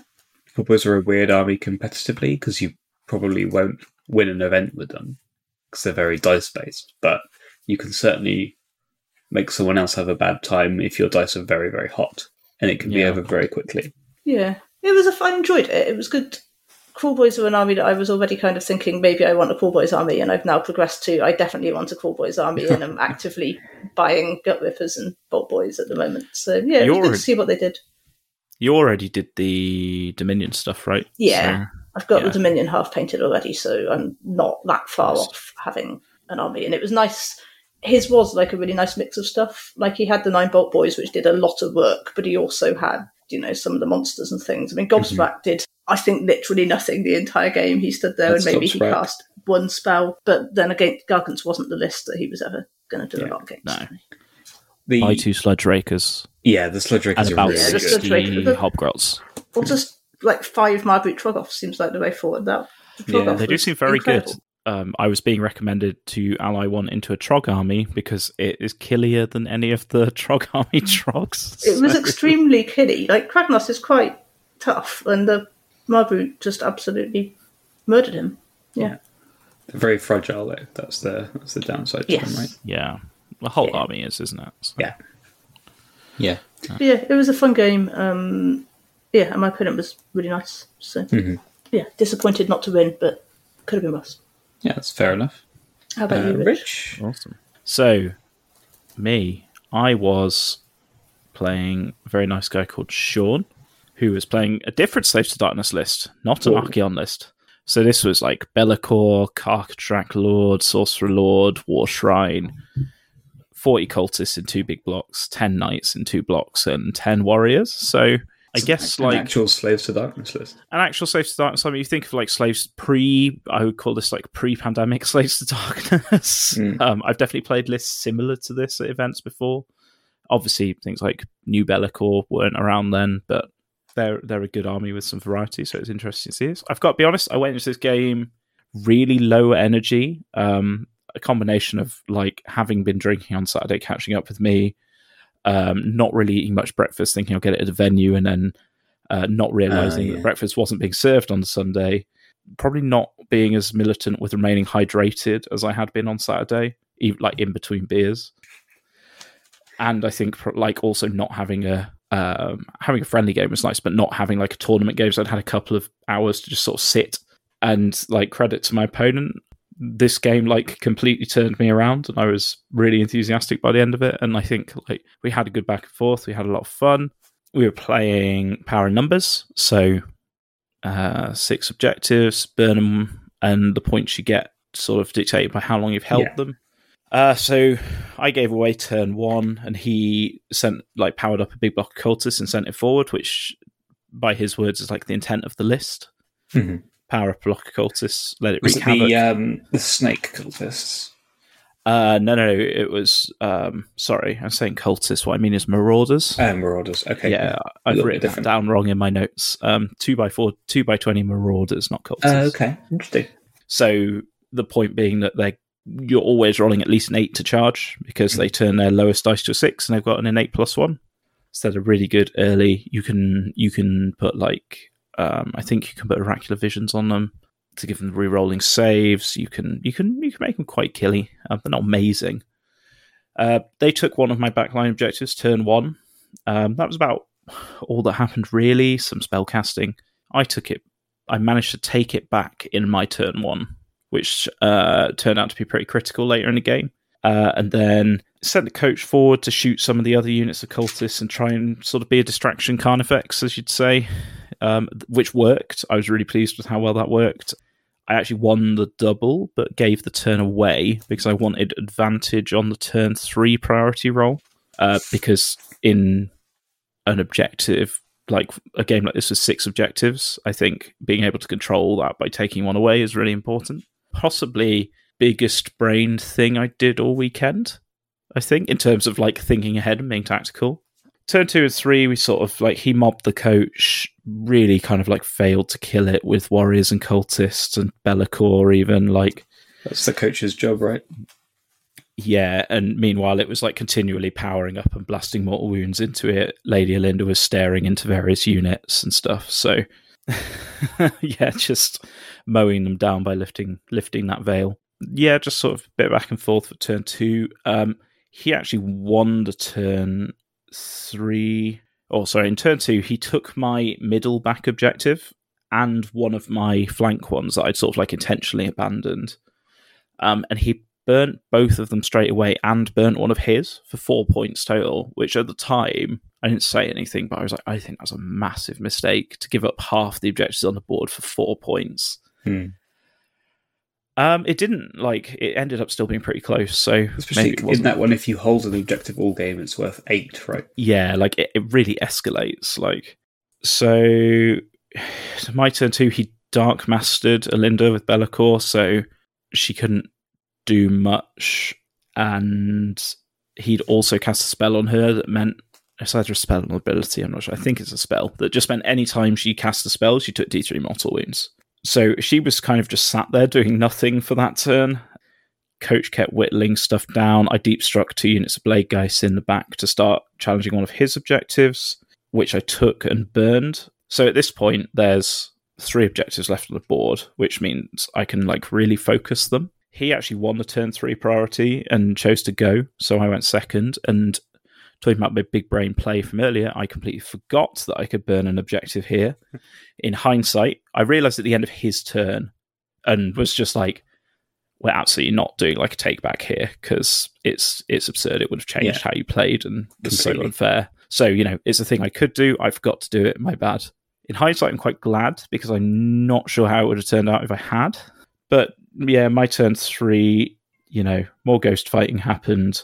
I realized sort of on his turn three, I kind of passively asked what his battle tactic was, and he Yeah. said it's to keep priests alive. And his only priest was the war shrine. And I realized that like any like I was doomed if he got any kind of point swing, basically. So I basically dedicated my turn three to killing the war shrine. Mhm. So Olynder and the coach teleported out and then unloaded a load of mortals into the war shrine, charged in. I retreated some blade guys. Where I I think this is when I did Olynder's like return models to units, and for once I think I returned like seven or eight across the board, which is quite Nice. nice for that. Uh, I healed some more in with the Guardian of Souls spell, and then retreated that sort of revitalized use it unit back to charge it into the war shrine and do more mortals. and then Linda finished it in combat. So got that swing, kind of killed it to death. Tried to take his backfield objective, but couldn't quite because he still had knights and warriors kind of half contesting it. I didn't have enough battle line there. I kind of screened some other stuff. I then managed to get a double turn into turn four and sort of like solidify on the back. Uh, really kind of like build out the screens around other stuff. And yeah, burn his back objective. The screening managed to deny him a battle tactic as well, which kind Nice. of closed the lead. Yeah. And we realized if it, we realized it was still really close. And it came down to round five priority. And at this point, I think we had like six minutes left on the round. You did, yeah. I was, stre- I And was everyone was getting stressed, especially bullets. Tomlin. So I think we were like one of the last games. Yeah, Um, he was stood over your shoulder at one point, wasn't he? yeah. Yeah. shaking his head. Um, we rolled it. I got it, which meant I just burned all the objectives for like a like a ten or eleven point swing in my favor. I think. I know I won by nine overall. Um, there was no way Yeah. he could have killed all my wizards in his turn, which meant I got my grand strat as well. Yeah. Denying him the one battle tactic, we established he could still score a battle tactic in turn five, but deny- denying him his turn 4 Mhm. one. Also got my the point there for scoring more. Yeah, really good game. Really happy with how I played. Um, really fun all the way through as well. We were laughing and having a good time. Like I said, after that game, I felt like the inverse of I did going into it in terms of just like general health and mental status. So, which is not often true of the end of a tournament, obviously. So the healing power of Warhammer. exactly, exactly. So yeah, it was it was super fun. Um, yeah, really good. Like things do come down to those turn rolls sometimes. I think we we mathed it out afterwards and like it was odds on if he'd won that priority, we would have ended up on a flat draw. So But you would have denied his grand strat, right? So you that probably uh, including including the grand strats, including grand strats. Yeah, so um, it was really close, but it was a fun game. Yeah, that's the one I have the most notes on because it was the, like the most. Uh, well, it was the most exciting one that I didn't also drink three pints of beer through. So And you got your win. memory of it, and I got a win. Yeah, so one and four. What a result! Although one of three, one of them doesn't count because it was only Chris. Um, Crits. Yeah. Yeah, what did uh or it's only a friendly game versus Chris, I should say. Uh what did our other three do this round just quickly? So- Chris beat Cities of Sigmar, I Yeah. think, in a game that ended up being very silly because to get his grand strategy, Chris had to kind of play. He was trying to make all of his units fight, which meant he couldn't kill things too quickly, and it ended up being very silly. But it sounded quite fun. Yeah. I, I think he showed us a picture afterwards of like these him doing the most inefficient possible pile-ins, creating weird congos to try and ensure he didn't kill a Celestant Prime so that more units could fight it, uh, which was fun. I think Yeah, this, I, he, I I don't rate that grand strat that he chose, I don't think. Um Uh, I mean, in sort of team event environment, I think it's good enough that it unlocks other. It frees one up for other people, right? Yeah, But- I think it's what it is. Is it's playable, which not every Age of Sigmar Mm. three book has a playable grand strategy. and to be fair, like it saves you choosing like uh the one where you have to hold pieces of terrain or Mm. something, which yeah. Also, daughters generally they're quite fragile, so taking something like hold the line is quite risky. I think, yeah. So yeah, at least you get points if you get tabled on on the one he chose. Mhm. So yeah, exactly. Uh, so yeah, I think the other interesting thing about this game is that he was against a Gotrek. oh yeah, uh, so lesser spotted, great crested Gotrek. He used to be the terror of uh, the Gargant dominating era of AOS three. But um, the big unit of snakes is like the perfect Gotrek killing machine. Right? They just like a bucket of uh, damage one attacks is exactly what Gotrek does not want to have forty five dice rolled against him. Mm, But which yeah. is what which is what happened. So that was a good outcome for us. Then I think Michael played uh, Nurgle.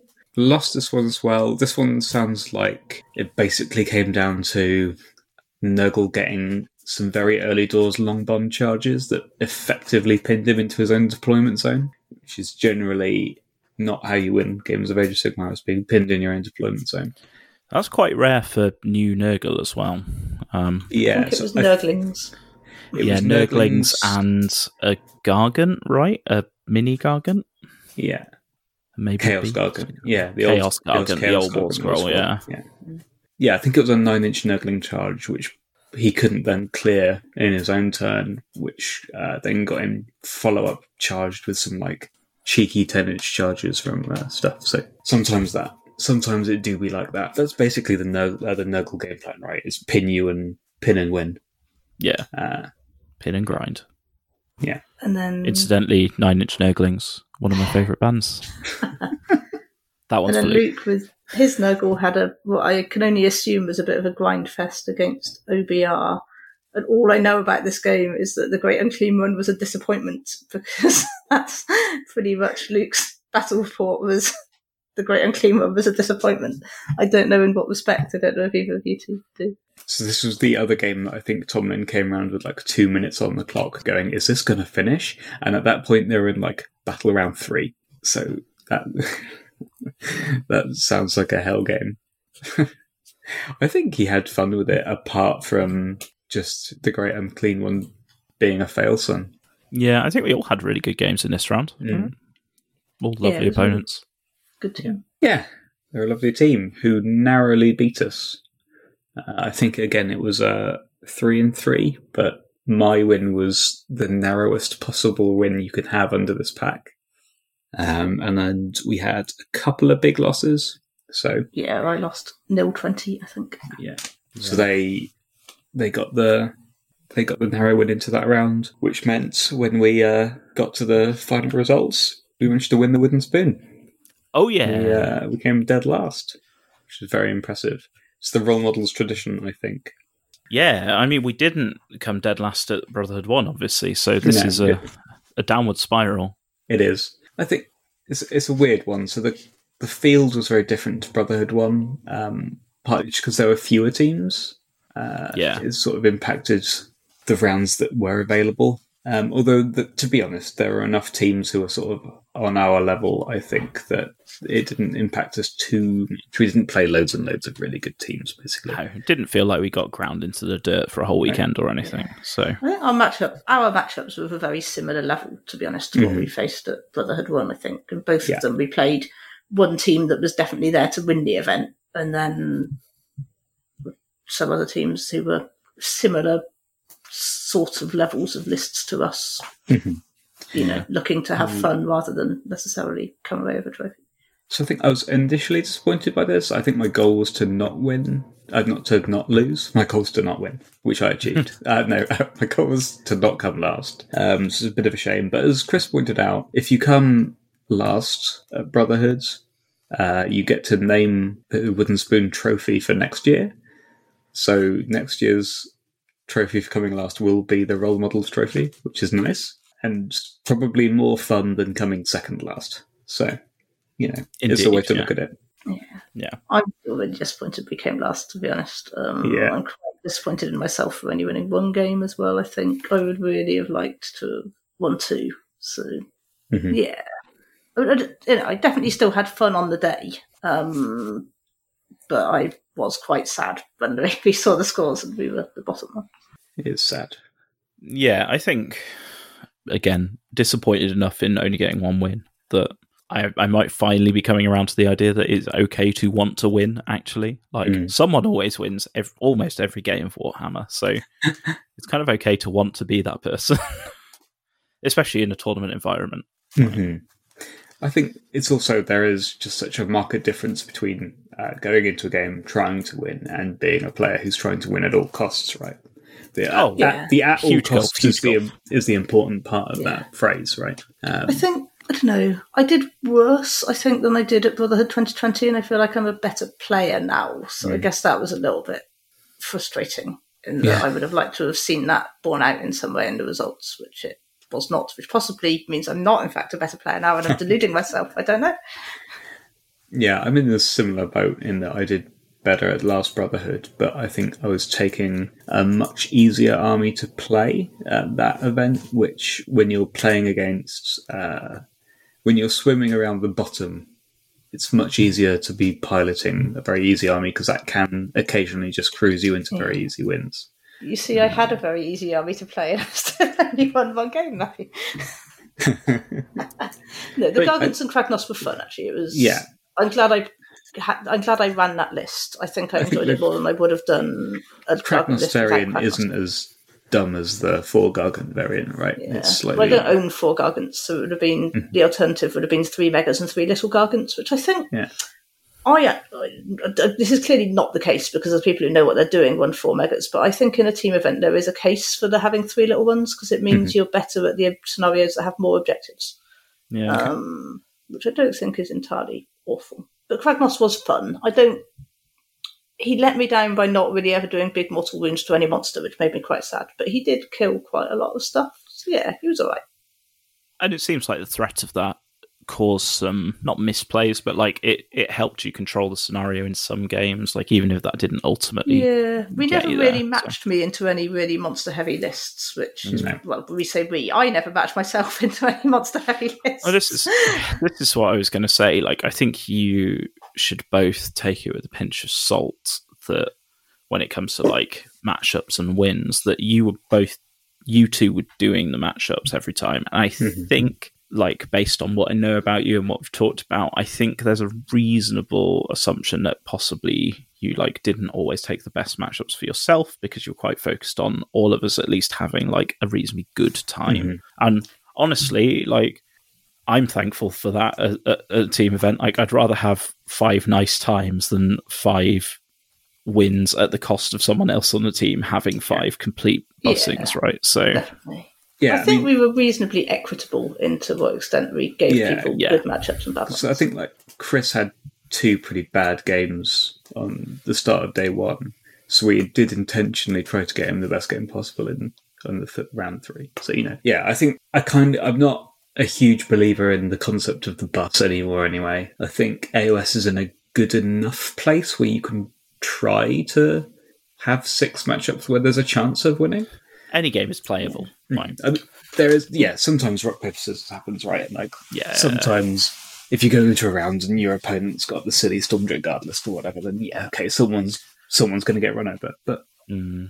I did But really enjoy barring, like- doing the drafting. This is the first team of I've Yeah. done it for like you know, tournaments we played among ourselves kind of thing. But Mm-hmm. this was the first like proper team event when I've been one of the people doing the drafting, and that was very fun. I would happily do that again. Yeah. That's fine. yeah, fun plus stressful. I should say overall, obviously, when I say I'm disappointed, I'm largely disappointed in my own play. I'm incredibly proud of Yeah. the team. Um, the other, I just I do love a team event. You know, Warhammer's such a it's a hobby that gives you a real diversity of things you can do and experiences you can have, but you don't get that kind of camaraderie out of any other Warhammer. No. You know, even if you go to a singles event with mates, it's not the same. It's Um, not. It's a good excuse to hang out with your mates from all over the country as well. Yeah. Like, Well, some of you I haven't seen since 2020, so indeed. yeah. Yeah. Um, Uh, we should also mention that Chris got the third place best He did. painting He got a award for his Got lovely army. yeah. So that's the achievement of the weekend, really. Yes. carrying Chris to a third place painting vote. Well, I say carrying him, carrying him to the He tournament, himself, and then and then Yeah. he he carried himself through the nomination and voting process. So yeah, let's not try and take credit for that. Yeah. Um, yeah, yeah. Do you We have any like? I think like it's worth saying as well. Like really pleased with how Luke took to it for his like first big tournament, and he seemed Mhm. to really enjoy it. And I know like Michael in the past, Michael really loves playing narratively, and I've just been at a narrative event with him this weekend, but. I know he's sort of expressed like, a, oh, I like, I don't know if I want to keep doing competitive stuff. Like, Mhm. I know, I think he'd almost, there's almost no chance he'd ever go to like a singles tournament Yeah, yeah, yeah. even with a big group of friends. Um, so I was really glad that he sort of decided that he enjoyed the experience enough last time to come and take part again, and hopefully he had fun. Yeah, I think he Um, did. Yeah, I was sad he couldn't get a, a win under his belt. I think he had. Yeah. Uh, I think it was within him. But Oh, yeah, a yeah. couple of couple of games I think slipped out of his grasp, but it was definitely there. I think. Yeah, Uh, and none of us play as much probably as a lot of the people we faced off against, even Yeah. on like the lower sort of team. So like, you know, whereas we're a, an internet based inverted commas club, like Discord server, like is mostly how we know each other. Hmm. Like a lot of these places, even if they're not serious, serious tournament gamers, are like local gaming groups that play with each other every week or like a lot. So You learn a lot even playing quote unquote unserious Warhammer, right? Just Yeah, playing exactly. the game. It's, like we said before, it's important. Lear, learning different armies, learning what the capabilities of your own army that comes about through play. yeah, exactly. Speaking of our armies, do you have any reflections or plans for the future off the back of this? I think I'm probably I'm probably not going to take the Gargants to another event for a while. I've been playing them; they've been my main competitive army this year. So while there was quite a big blip in the middle of the year and I didn't do anything because there was COVID, I feel like I've had quite a lot of play with them. I kind of want to do something else now. So having lost to both OBR and Kruleboyz at this event, OBR and Kruleboyz are quite high up the list of things I would like to play. So I have an OBR army already, um, and I might, I did consider taking it to Brotherhood, but I didn't think I knew it well enough to be able to reliably get games in within the round time limits. So my goal before the next tournament I go to, which will probably be Blackout in September, is just to get familiar enough with OBR that I can confidently play them in two hours, 45 minutes. And I'll probably try those. And then I'm going to hopefully paint a Kruleboyz army to play at some undefined future point. Yeah. So that'll be done in about three weeks. How big's your Um, shame pile now, weeks. Laura? Like 15 models? Also painting a Slaves to Darkness army for narrative purposes. So, you know, that'll slow me down. The narrative is Archaon wins. I'm kind of hoping that when the new Slaves to Darkness book comes out in the winter, it makes 40 Chaos Warriors and Be'lakor into a competitive list, and then, then it can be. But um, we'll see. I think Be'lakor is all not part kind of of the hope. army, I should stress. I just painted him for fun. I think we all kind of hope Chaos Warriors are good in the next Slave to Darkness book, right? That's the yeah. that's my mind's eye view of that army, what it should be. No one wants to see Marauder models, like, at all. Especially when the new Chaos Warriors are so nice, and the old Chaos Warriors are still much nicer than the Marauders, in my opinion. Like, the Marauder Horsemen are okay, so quite a The lot old newer. Chaos but- Warriors are fine. I've been painting them, and apart from Exactly. the fact they all look the same, they're completely fine. Like if Yeah. they do just a couple of different poses, they'd be perfect. Yeah. Yeah. Yeah. How about you, Matthew? Uh, yeah, it's a weird one. Uh, so I still believe in the eels. I still, th- I'm probably the only man in the world who still believes in the eels. All the other Deepkin players there did not take them and did much better than me. Um, I think they're just hard to play, which means I'd need to play more with them.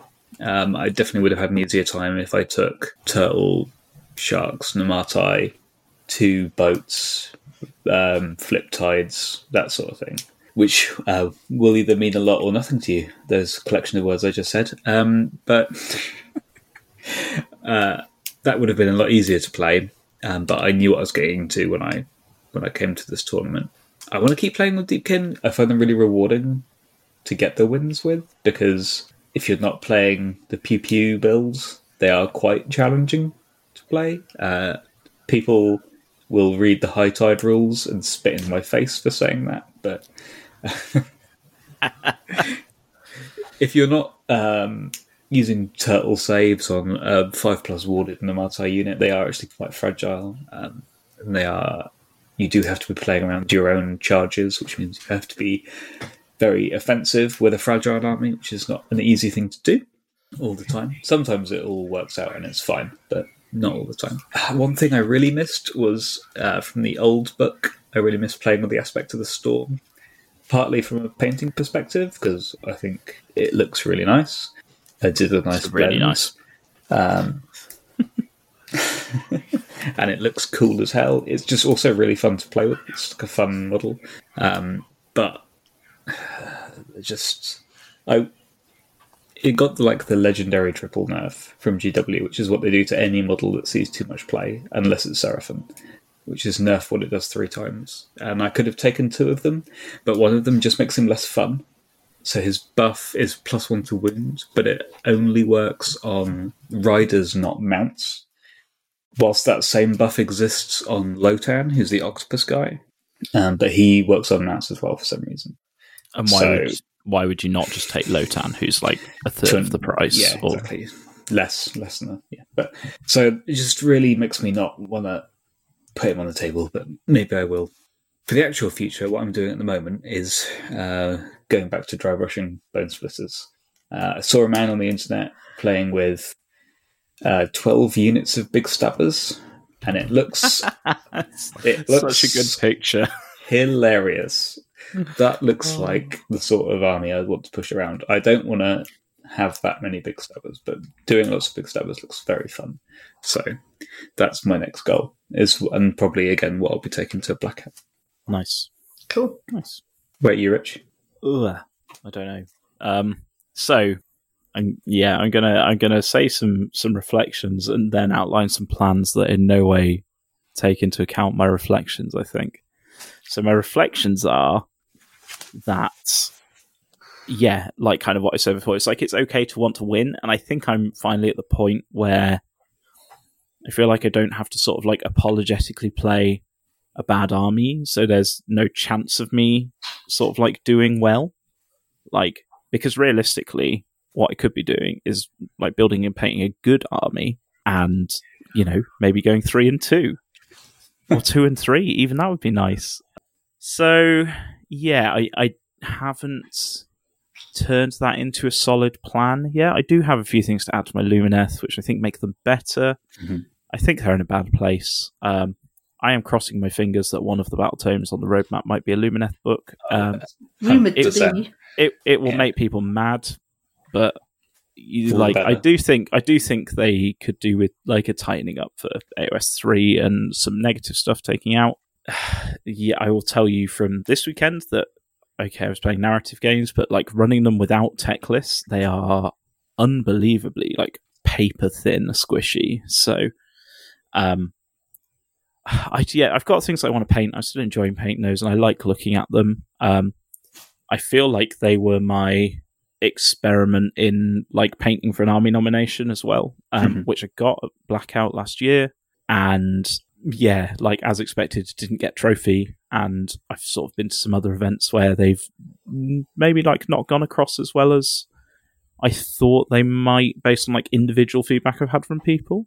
Okay. So, like, people will say, "Oh, these are cool, they're really nice," but then, like, I don't know, I've not come away from anything with any painting trophies. So, this is not like it's not my ultimate goal. Like, it's just nice to get nice comments about an army that you enjoyed painting. But the painting know, meta is harder than the gaming meta. it actually like it is, and there's so many incredibly talented people, and even within that, any one event you go to is like just basically a swing of like who's there, who is there voting, and what do they like. Um, so you know, like I'm not, I'm not saying that. Oh, I'm definitely going to just continue doing that, but um, I'm working on some Idoneth, a thousand points of Idoneth for a doubles event in August. So there's maybe potential that I actually just build up to two thousand points and take those to blackout. Um, I'm also working on some trogs, which man they suck, but I love the models, and again they maybe are a candidate for a book before blackout. So Trogs are alright. Trogs are fine. I don't They're that fine. bad. Uh, the the t- problem it with them when you're playing five game thing where you maybe like don't know the scenarios in advance Mm. is they basically all want to play in a 12 inch bubble around the loon shrine so that they don't run away. Because otherwise they're like bravery four and you're running units of six rock guts and yeah, that's a lot of wounds to lose to battle shock. I, Um, also, I also think Bonesplitterz are alright, so I could just be leading up the Garden Path on that. yeah, so yeah. I don't know. I think you've got a pretty good read on stuff normally. So I don't know is the short answer. Like I'm not really in a position at the moment to just like randomly go out and buy an entire like new army to build and paint for like pick something competitive. So Do you not think I'm kind of- can be competitive then? If you stuck with them? Um, I, I guess I've not even really acknowledged Nighthaunt. Um, yes, possibly. I think there's stuff there. I think probably it's going to shake out that the Emerald Host is the one because just sort of Yeah. ticking over passive mortals on like key units that you can choose and you don't have to be in range of or anything It's is really so good, good. against Gargants. Yeah, I th- I think maybe like much as the ability is like potentially laughable and not going to go off, there's like an interesting thing about maybe like putting a Scriptor Mortis in the Emerald Host as well. so that you've got like absolutely saturated coverage of potentially just eventually killing all of the support heroes for something. But Mhm. um, I want to put my 24 Myrmourn Banshees on the table. they are fun to play. They're much more fun to play now. So Yeah. yeah, they have game. My Nighthaunt army is like four to five years old, so it's just a little bit tired. Um, I will keep taking it out for events. Um, Mhm. It still looks really maybe, good. Like, 'cause yeah, the scheme, the scheme is so striking. Um, and it's super And- simple to paint. yeah, as usual, your basing is so good on them that I think they still look really good. I was very surprised you didn't get them on this event. Yeah, I, I like like I say they're an old old-ish army that I'm kind of like. I think I was saying to Chris at the time, like I got some nice comments from people about them, which is nice. I'm kind of resigned to in my head they're just like my first AOS army. Um, like It's a hell of a first AOS up. yeah, it's definitely not the first thing I painted, but um, yeah, they're fun Just to paint. They're quick to paint, so yeah, they could be competitive as well. Sorry, Laura. Just realised we didn't talk about your Night Nighthaunt highlight of the event. Oh yeah, okay. You're not going to let me get away with this, and now I've got to remember what it was that you're not letting me get away with. Um, oh, was it when I cast Mystic Shield on yes, yes, it was. Nighthaunt with an unmodifiable save, and then my opponent went, "Sorry, what?" And I said, "Oh, can can it be Arcane Bolt instead?" And they very graciously went, "Oh yeah, of course, that's fine." I mean, to be fair, you um, hadn't played with them for ages before, so we'll let you Oh, off. I thought it was Yes, that it's just because I actually found a lot with that army. So with the Guardian of Souls, Reikenor, and Lady Olynder, I I'd opted to take the extra spells. We talked about this in the, Mhm. the list review. I'd opted to take like the extra spell from the Warlord battalion. Yeah. But then double up on a lot of the spells. I actually just found I was without being Mystic Shield being like a reasonable option. I just ran out of stuff to cast so often because That- of Their positioning. law so- isn't their spell law isn't fantastic, is it? It is a weakness, I think. Yeah, there's there's Shade Mist and Seal of Shaiish are really good. Yeah, those That's were the about it, two though. that I doubled Yeah. up on a lot, and Yeah. then Spectral Tether is good on Olynder because that's actually what a that's what won me my game five. But it's also like if she's in trouble, it's really good get out as well because there's no restrictions on it being like not in combat or anything. You can just go, no, I'm not here anymore. So. Uh, yeah, maybe I'll play some more Nighthaunt. I am almost tempted to add Nagash. I don't think that Nagash Nighthaunt is probably a very credible army, but chimp shaking his head. Um, I do think spell lore is probably a bit better when you're like casting it as Nagash, not as like a little idiot hero. But the old spell lore was much more Nagash friendly. mm, but that would be a fun painting project trying to make Oh, it yeah. match. So, um, but yeah, so maybe that's a like a thing to make me excited about Nighthaunt still and keep taking them to events. I think like you're right, actually, like they're they're good. They've got mileage. I just need to I think, think we all some more lists. I think we all know you're a couple of beers away from hitting order on six Terrorgheists. that is that army lives in my head rent free like Hmm. any army that is just a load of big things like the thing the thing that's like constantly out of reach at the moment is like Avalenor and three other cows in Lumineth uh, it's just so bad that it's not worth the like several hundred pound investment the other thing I could do is go back to my ogres and do the thing I've wanted to do for a while, which is like the five or six Stonehorn army. Mhm. But again, I think they're due. They've not had a book for a while. I don't think they desperately need one compared to some other factions, but they're just they're not in a great place, but they're very playable still. So Mhm. maybe I paint a Stonehorn or two here or there. Yeah, I don't know. I'll continue to be bad at Warhammer. I think is the short version. Sorry, that's like three times as long as anyone else's. Uh, what are your think you had reflections? So I think you had the most to reflect on, really, given you were playing essentially a brand new army. Right. yeah, on journey. What a journey! Have we reflected enough? Uh, we've been going for over two hours, so I yes. I think we've become reflective. That doesn't make any sense. We've been going Yeah, for over two hours, so You know, when you talk too much and go all shiny, Yeah. that's the thing that happens. right. Go on, wrap it up, Jim. wrap it up. Um, play Warhammer. Play the kind of Warhammer you want to play. Have fun. Play team events. They're good. Uh, I guess we will return to Brotherhood to defend our title in 2023. I think we have Yeah. to now. I think it's legally and morally required. Yep, definitely. All right. We should thank our gracious hosts, Tiny Plastic People. Go on their Twitter, like their posts. At Uh, Tony Plastic Pals. TinyPlasticPeople.com. Yeah. Do not look at my social media for I have not posted. Uh, Rich, Uh, you can look at my social media. Uh, I'm at Rich Nutter on Twitter. I have spent this weekend posting a load of nice photos from a narrative event. you have. Go look at those. Don't look at anything to do with Brotherhood. Uh, I am at Scops947 on Twitter and Instagram, where people have got slightly weirdly excited about pictures of Chaos Warriors recently. So go and like Yes. those, I guess. Get the clout. That's what we Don't know why they like this picture of Chaos Warriors more than any of the previous pictures of Chaos Warriors I've posted, but they do. The But more- algorithm makes no sense. the more people like your pictures of Chaos Warriors, the closer we get to a Patreon. So just keep going. Maybe some way off, but still, it was nice that they got some likes. It's always nice to get get the uh, the little endorphin hit, isn't it? Mm. They push the button that make me feel good. Okay, right. On that bombshell, I'm going to bed.